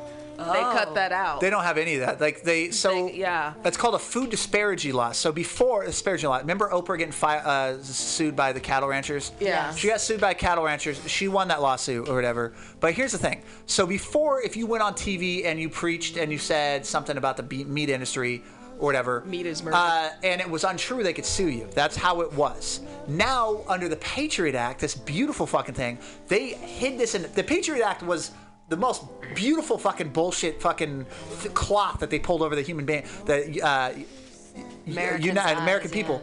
Because what happened is that the food disparity law doesn't matter if you're correct, if you're telling the truth or not telling the truth. They have a right to come in and sue you and put you in fucking jail if they want to, if you're speaking out against them. That's how much power they have. You can't even mention your First Amendment right is completely fucking null and void when you start telling people, hey, don't eat fucking hamburgers because it's an evil fucking corporation that depletes. But like we can say that, and they're not going to come after us. but if you probably well, they would find. Could ways. they? Could they come after us and say you will. defamed the burgers? They did that with Oprah. I don't want to get They deported can for sue you for we're lack saying. of sales. If you have actual like distribution here, like five people are gonna listen to this probably. Yeah, Like let's probably. be honest, but uh, And But we're I mean, four. what? But I think I. And we're four. and we're Yeah. four. But I think it's kind of like a Jonathan game, wants to do it, yeah. kind of a game changer now because you have so many recalls and different beef and chicken products now. It's ridiculous. Well, I mean, you have now like you got Perdue. They even the shit going on with Chipotle. well, you know I why mean, that is. But they just mix whatever it's left over. There's- they make a new thing. There's shit in the meat. Yeah, it's called death. Yeah. well, that this is my- this is my favorite thing I learned is that. Um, do you know how they make chicken patties or chicken nuggets? And they say Yes. they say we use all breast milk. They- Mice. No, they, they, they they take the so after they've taken they take the chicken carcass of the breast, right? And they take that, and then they put it in a big grinder, and they zoom, zoom, zoom, zoom, zoom it up, and then they run it through fine mesh strainers, mm-hmm. and then it comes out with the bone and the gross and all that stuff. And then this weird paste at the bottom, that's when they shape it into nuggets, Nuggets, yep. and then they bread them. Are there bones and plumes too? Yes. Well, no, the bones, those get, that's what they have the little thingies for. That's why they have the, um, the, the mesh get rid of the strainers. Right, so that it takes out the bone bits, right? But, But it could still get. But they could still get some of the marrow in there or something, which Yeah. might actually be delicious. I don't know. good, yeah. What I mean, the cattle industry is like most meat. Most meat is made raised on CAFOs, uh, concentrated animal feeding operations. And here's the thing: like a cow puts off the waste of equivalent 25 human beings. So you have. But you can cook with that waste. You know, the, the Indians in India they use cow patties as the fuel source for their di- kitchens. Yeah, that's a different. It's a different kind. What we do is because we feed them grain, which we not naturally do. We have to pump them full of antibiotics so they don't develop E. coli in their stomachs because they can't process this shit. So we we pump. Why don't we have them eat grass? Because we don't have the gr- resource. We don't. We don't have enough grass to feed. We don't them. have enough grass to feed them. We don't have the resource. So a CAFO will have like 6,000 cows. 6,000 times 25, let's do for math's sake, times 250, so under 250,000 people. Uh, oh, wait, I could do that. 150,000 people. That's a town of 150,000 people on a farm worth, worth waste with no irrigation. So that waste goes Oh. into water supplies that goes down. That's the reason we have dead zones in our fucking oceans. Is cow poo? Yeah, with all the antibiotics in it. Then you match that, so we have that. Oh. And then you match the fact that we are one of the only countries left with our regular crops that we grow GMO food. Not the fact that it's genetically modified, but then we hose it down with atrazine, which in the Euro, Europe, Europe it's actually against the law because it genetically mutilate, it genetically modifies your hormones per, per parts per billion. And we allow, as the United States people, like six parts per billion as a natural norm. So six times the limit we're ingesting, and we wonder why like breast cancer goes through the fucking roof. We wonder why there's develop, developmental things. Yeah. Any body of water, any fresh body of water in the United States will test positive on average for 150 chemicals That's insane. It's that we just drink. That we just drink. The shit, boner pills don't go away just because you piss them out. It's still see- out there. It's going. I never think about that kind of stuff. And yo, and it goes into sewage supply, and the sewage they just clean out the raw stuff. So they have to meet to where it doesn't have E. coli. They don't have to test for any of those chemicals. So all the pharmaceutical shit we put in our body, all the atrazine, which is banned all throughout Europe, but they manufacture it and sell it over here, is yeah, atrazine That's is crazy. way fucked. That's crazy. Uh, I'm gonna tell you guys, take this opportunity to let you know that you're listening to the AltaCast here on MutinyRadio.fm, uh, brought to you by Alta California Botanicals, best medical tincture in the biz. Tink in the biz. Tink in the biz, Alta California, Alta California. the new the new breaker's out and Latoya's on it singing the wonderful Alta California Botanicals song. Um, go to your local dispensary and ask for it by name, Alta California Botanicals. Now with CBN, it helps you sleep, which is amazing. So, uh, weed's not just to get you high anymore. Everybody, it's for medicinal purposes. So go to tryalta.com and check them out. Uh, all right. We're back on the AltaCast. I am joined by uh, Filippo Esfico, comedian, hilarious human being. My my co-host. Hello. Hello. you are wearing the creepiest glasses today too. I have no idea Oh, what's happening. know. Well, you can't see this on radio, but um, they lack one of the arms. They lack I one got of the I got arms. kicked in Barcelona. I got I got punched in Barcelona Oh no. for no reason. Maybe because I was wearing glasses. Probably. Well, they're super cool. You do look like a 70s spy today, though. you Totally, definitely look like a 70s spy. I look Uh, like a CC comedian. Uh, sorry, politician from Italy. Or same thing, huh? yeah. But uh, Latoya, the sheriff of Truth Win, has just uh, stepped out of an 80s video, uh, post-modernized it. Cha. Yeah, we are also joined by comedian uh, and and bus owner Ethan Albers, and uh, we also have Kelly Cree is hanging out in uh, the studio. We'll see if he wants to come in and, and wax philosophical. I'm hoping that my father is going to call us. Dad, please call. I e- emailed him the number and I said, please. He said he was leaving the golf course and going to have lunch with his friends. And I said, Dad, please give us a call. during before it's for him time wise it's three o'clock instead of two o'clock. Need- give us a call before your three. voice, Dad. And I told him we really need to understand why you're a Trump supporter. And then he said, "Well, I'm not really a Trump supporter. I like that Rubio guy better." Oh, oh, oh, switching, That's huh? fucked up. Wait a minute, but your dad doesn't like Latinos, or is it just Mexicans? I think it might be just Mexicans. I don't know. Because- um, but Rubio, I, I think he really respects the fish taco. We talked about this. Oh my last week. God, yeah. I love Rubio's fish tacos. Dude, They have a new thing. It's they're only a dollar fifty on Tuesdays after two thirty.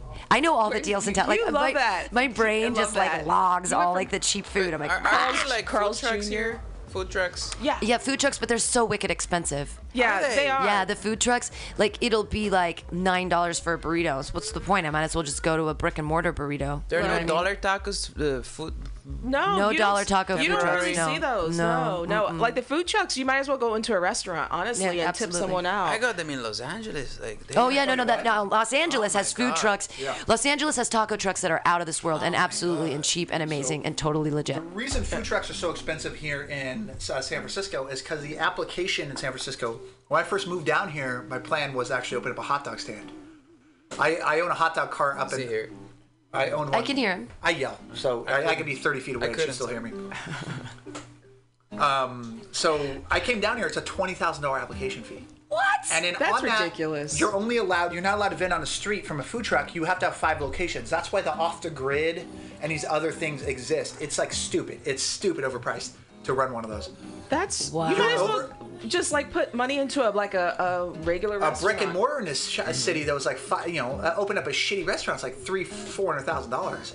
Oh God. And you take the food truck in. One of those food trucks is like forty or fifty. It's a lot of fucking money. yeah, because you have to put buy all the supplies and everything else. You have to have a commissary, Right. By law, so you have to go back, have a place to go back and store all your food when it's not in storage. Wow. My friend, um, so you can't even use the refrigerators on the truck. No, as no, no. You have to have a commissary. With the hot dog cart, the reason I didn't do it down here was they wanted me to have a commissary, which was like something like forty dollars an hour Jesus. to rent the commissary to wash literally one thing by tongs for handling ha- hot dogs. Wow. that's For that, so I'd pay forty dollars to wash tongs every day in a in a commercial sink. Does that make sense? And I That's was like, insane. I'm just gonna go sell drugs. I guess it's more. profitable. That's why crime get into action because regular jobs suck. See? I love the way you put that. Yeah. In other words, work This on is a Wall crime. Street. Get into action. Exactly. I mean, because that's the only crime you can do, and not and like, Legal not get away- crime. Yeah. Wall Legal Street. crime. Wall Street or being a police officer. Well, I'm, I'm hoping that my father is going to give us a call and he's going to explain to us why he supports Donald Trump. Yeah. I. I'm how really that's interested. possible. Yeah. Like what? eh, But even if he's not, even if I just want to hear why he's a Republican. And he said, because earlier he said um, on the phone to me, he's like, because all you commie pinko liberals are nuts. Some of yeah, some of them are. I, I, I am one of those nutty Yeah. commie. Some liberals are really bad because they gave up the dream of real liberals and became Ah. very similar to right wingers. I agree. I totally agree. I mean, it's, for example, the whole PC movement. That I is like Yeah, that you call preach it it. movement. Yeah, it is. I is- wish it it, is. was. At least it would be like a clear, defined. Yeah, it is thing. called the PC movement because, you know, it's another way to segregate people by don't say that. You might hurt someone's feelings. Everyone's feelings needs to get hurt once in a while. You know, not everybody is a winner. Johnny does not deserve a trophy You know because what? he lost to a game. I That's don't. absolutely true. not everybody's a winner. Not every the you, participation trophies. You have to teach people when they've done well and when they've sucked balls. Because if you don't, they never know the difference, and they think that they've been successful. And it's like, no, no, no, No. you're not up to It's par. real. Don't don't snow children. Because then when they actually realize that they're little pieces of shit, when they're like, oh my god, I'm not special. Then they like commit then they yeah then well then they don't well, then who knows what's gonna happen it's all They Yeah. become uh, Republicans. they may become to, Republicans. to rebel against their parents. We are just slurring against it.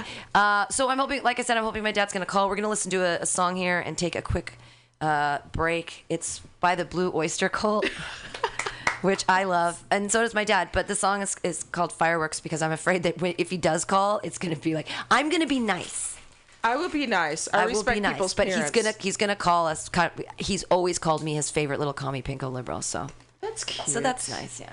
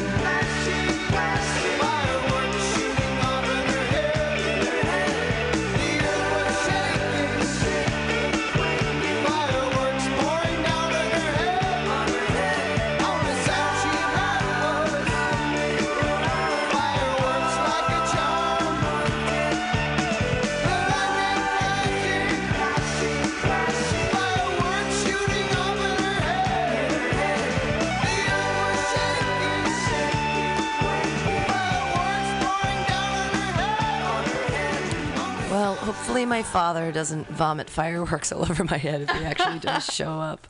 Uh, this is the AltaCast. I'm your host, Pam Benjamin, joined by Latoya, the Sheriff of Truth, Win, telling us the truth, uh, by Filippo S. Fico, uh, Italian Renaissance man. Can I say something? You can say anything you want. we are a free speech place um, here. Filippo Esfico is a, is an imaginary character Oh, what's your real um, name? because uh, Esfico is um, is basically a shortening of my surname, and I said that I remember telling my surname, my real surname is Prefico, and people would not be able to pronounce it, but they would remember the Fico part very well. So it's an S Fico now. But S Fico, it sounds stupid, doesn't it? No. In English. No, we love No. S. Fico. Filippo Esfico. Filippo Which, S. if you say it in s- a kind of Spanish accent, Filippo Esfico, it means uh, Filippo is cool. Filippo, like S, like is. Es. Yeah. Filippo is But Fico. fico in Italian means fig. Means fig or fig? Fig. Fig, like as in a delicious. Fi- I love figs. Uh, but also, it's a transliteration of the term pussy.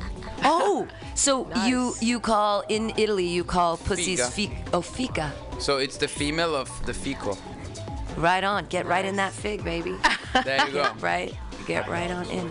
I I didn't I didn't invite you on the show. I didn't invite you. I did not invite you on the show. I did not. All right, we're here at the AltaCast at mutinyradio.fm. I'm your host, Pam Benjamin. We are brought to you by Alta California Botanicals, the best tink in the biz. If you go to your local dispensary and they don't have it, ask for it by name.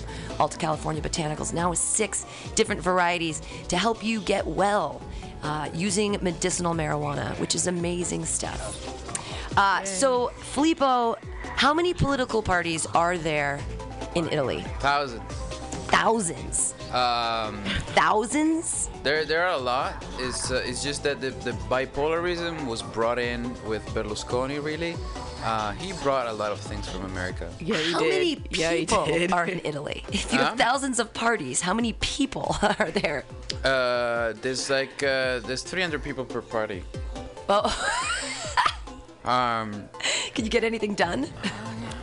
well, the thing is that um, you gotta bear in mind. Can I just quick story of And Italy? yes, of course. Uh, you have to bear in mind after the Second World War, there was a referendum asking people whether they wanted to have a repub- uh, a democracy or a monarchy or something in between, and 52% voted for uh, democracy. So that means there was a 48% that wanted the monarchy Really? uh, because of the history of of the country and because of still the sort of land related territory related uh, kind of politics that there were. So people working the land and big owners having land. So that was the idea. So a monarch would have made more sense for many people. Uh, but then after that we had a new constitution made and then we had 40 years of a one party rule which uh, was the christian democratic party uh, which was dismantled in 1992 because there was um, an investigation that uh, shown and proved that there were links between politicians and the mafia. Whoa. So that whole party went down. but the ca- uh, were they calling Christians Catholics because Rome in, Rome is where the Vatican is, so y'all are Catholic, Christian right? Democrats basically means that they have a moderate. Uh, it's they're not fully liberal. Like they defend certain Christian uh, values that go hand in hand with social welfare state. Uh, because because there is the idea of charity, of, of communitarian uh, instinct, and uh, of uh, family.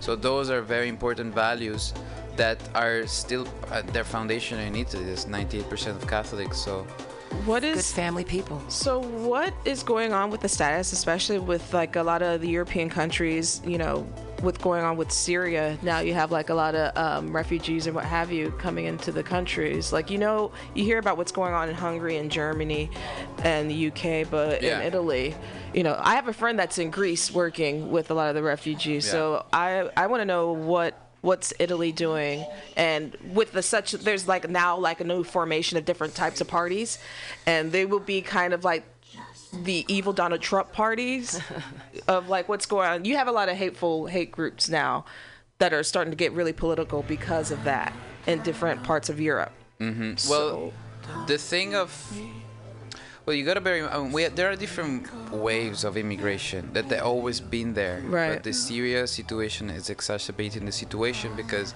um, more northern countries of Europe are experiencing uh, unprecedented waves of immigration, which usually just arrive from the Mediterranean. So many immigrants would risk their life to travel by boat, the boat, and go yeah. to uh, Spain, Italy, or Greece, um, and then the filtering starts because all of them really want to go into Northern Europe, which is where jobs are. Right. Um, but then different countries' regulations filter these people. Um, so what is happening uh, is that a lot of uh, uh, you know peripheral countries of Europe, such as Hungary, and that, who have just just joined the Western world in a way, in the sense that they've been under communist rule until the end of the 80s, Right. and then they've been in a gray area, and now they're sort of entering the European Union. They really don't want other people. They don't. They Well, don't. no, of course not, because they're finally getting to take care of themselves. Poland and all those countries, they really just don't know what to do. It's new Uh, to them. It's new it's to new them. to because yeah, they because of what you themselves are said. the immigrants usually. Yeah, They are, don't get immigrants in their country. they are just now making their like this is like a probably like a new wave of generation So- of their family that is able to live in democracy.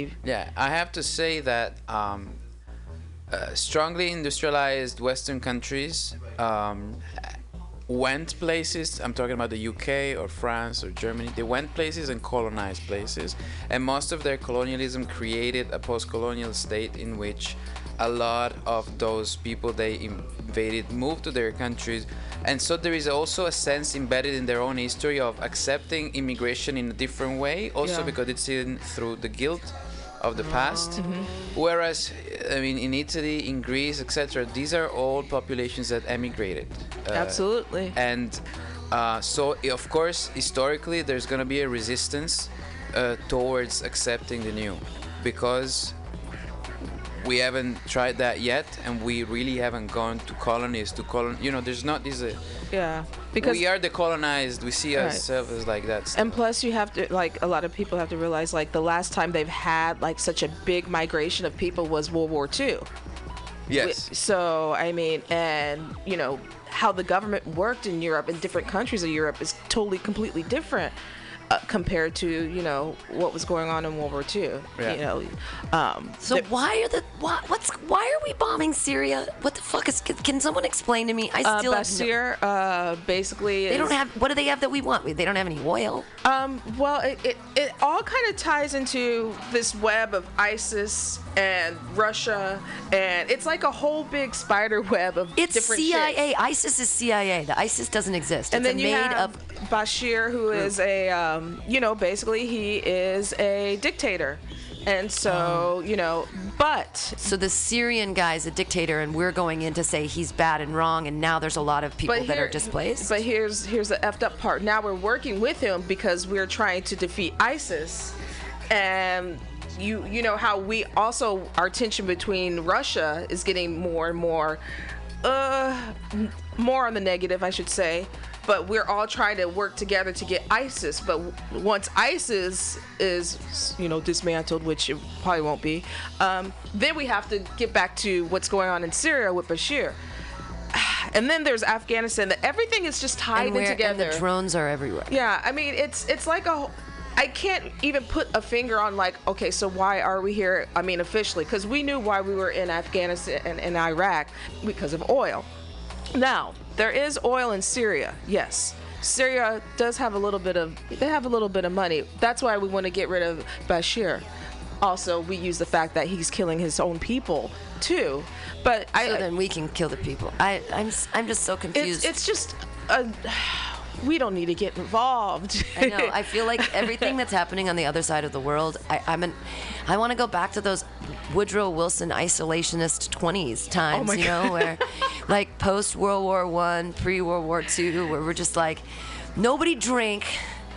and everybody just stay, just stick together. Just us. Yeah, you guys are fundamentalists. You either want to go and bomb the shit out of a country or just, just don't talk to anybody. Just Yeah. find something in between. There's- We don't know how to do that. We're still such a young teenager of a country. We don't know what to do. Oh yeah, right. But you know, Yeah. it's the, it's the younger rule nowadays, and this is what you guys are doing. Yeah. Well, if Young we if if, vo- if Trump is in, we're really we're really fucked. That's when World War Three. I mean, or the Jesus comes back, or something happens, fire from the sky, something terrible happens. I'm telling if- you, it's the end times. I, I think if any Republican solar flare. yeah, I you know, but I, I, I you know the whole Syrian issue is like kind of like, um, kind of it's a little bit at home with me because my aunt does live in the Middle East and she did have a friend of hers, her boyfriend as a matter of fact, who had to go back to Syria because he was pushed out of United Arab Emirates, so he Oh. had to go back to Syria and when she's he's doing okay now, but him and his family had to leave different villages so because they're running for their life. Oh my God. Yeah, so I mean, it's I I ha I I feel like we should have some kind of influence, especially like in those Middle Eastern countries, to possibly help them, but shouldn't. There's a way to help without getting involved. You know. This is this is the the hearsay whatnot hour where we just we have no idea what's really going on in the world and we just pontificate on it. Kelly Cree, you want to come in, talk on the radio? We have visiting comedian all the way from Brooklyn, New York, via Toronto. Ethan, you can come in too. There's plenty of space. If you want to, there's there might even if you want to bring one of the microphones from on stage, you can drag it around. It might be long enough. I bet. Yeah. There you go. Uh, so first, uh, Kelly Cree, all the way from Brooklyn. Uh, tell us a little about uh, you, your van, and, and why you're drinking kombucha. I like that we went from ISIS to him Yeah. very quickly. On a happier Before we get to that, ISIS doesn't exist. It's a CIA plot. It's all made up, and it's all just a government ploy so that we can be anywhere we want in the world in the guise of terrorism. It's just another ism. Why don't uh, let's all fight racism? We can't fight race. How do you fight it? How do you fight an ism? You stab it. No, Stab don't- that ism in the face. This show is uh, presented by. This it? That's it. There he is. there he is. We got old baby angel, uh, fart, fart, butt. Dr. Farts. Dr. No, not, Farts. not Dr. Farts. That's Colin. Doc, Dr. Farts. Who gave the Italian the horn? Uh, I, it's, this is reminding him of his days with his with his MG cars. You have no idea, but I actually bought this for my grandfather this Christmas. this, this horn for his bicycle. Nice. Really? Is your grandfather Mr. Ferrari? My grandfather is um, not Mr.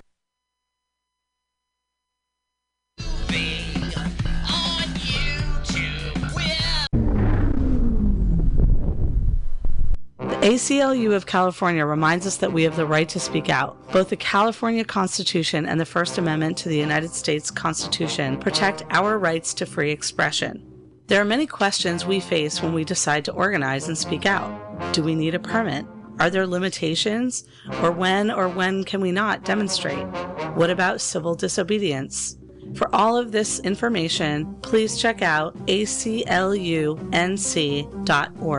This public service announcement is brought to you by your friends at Mutiny Radio in San Francisco. Alex!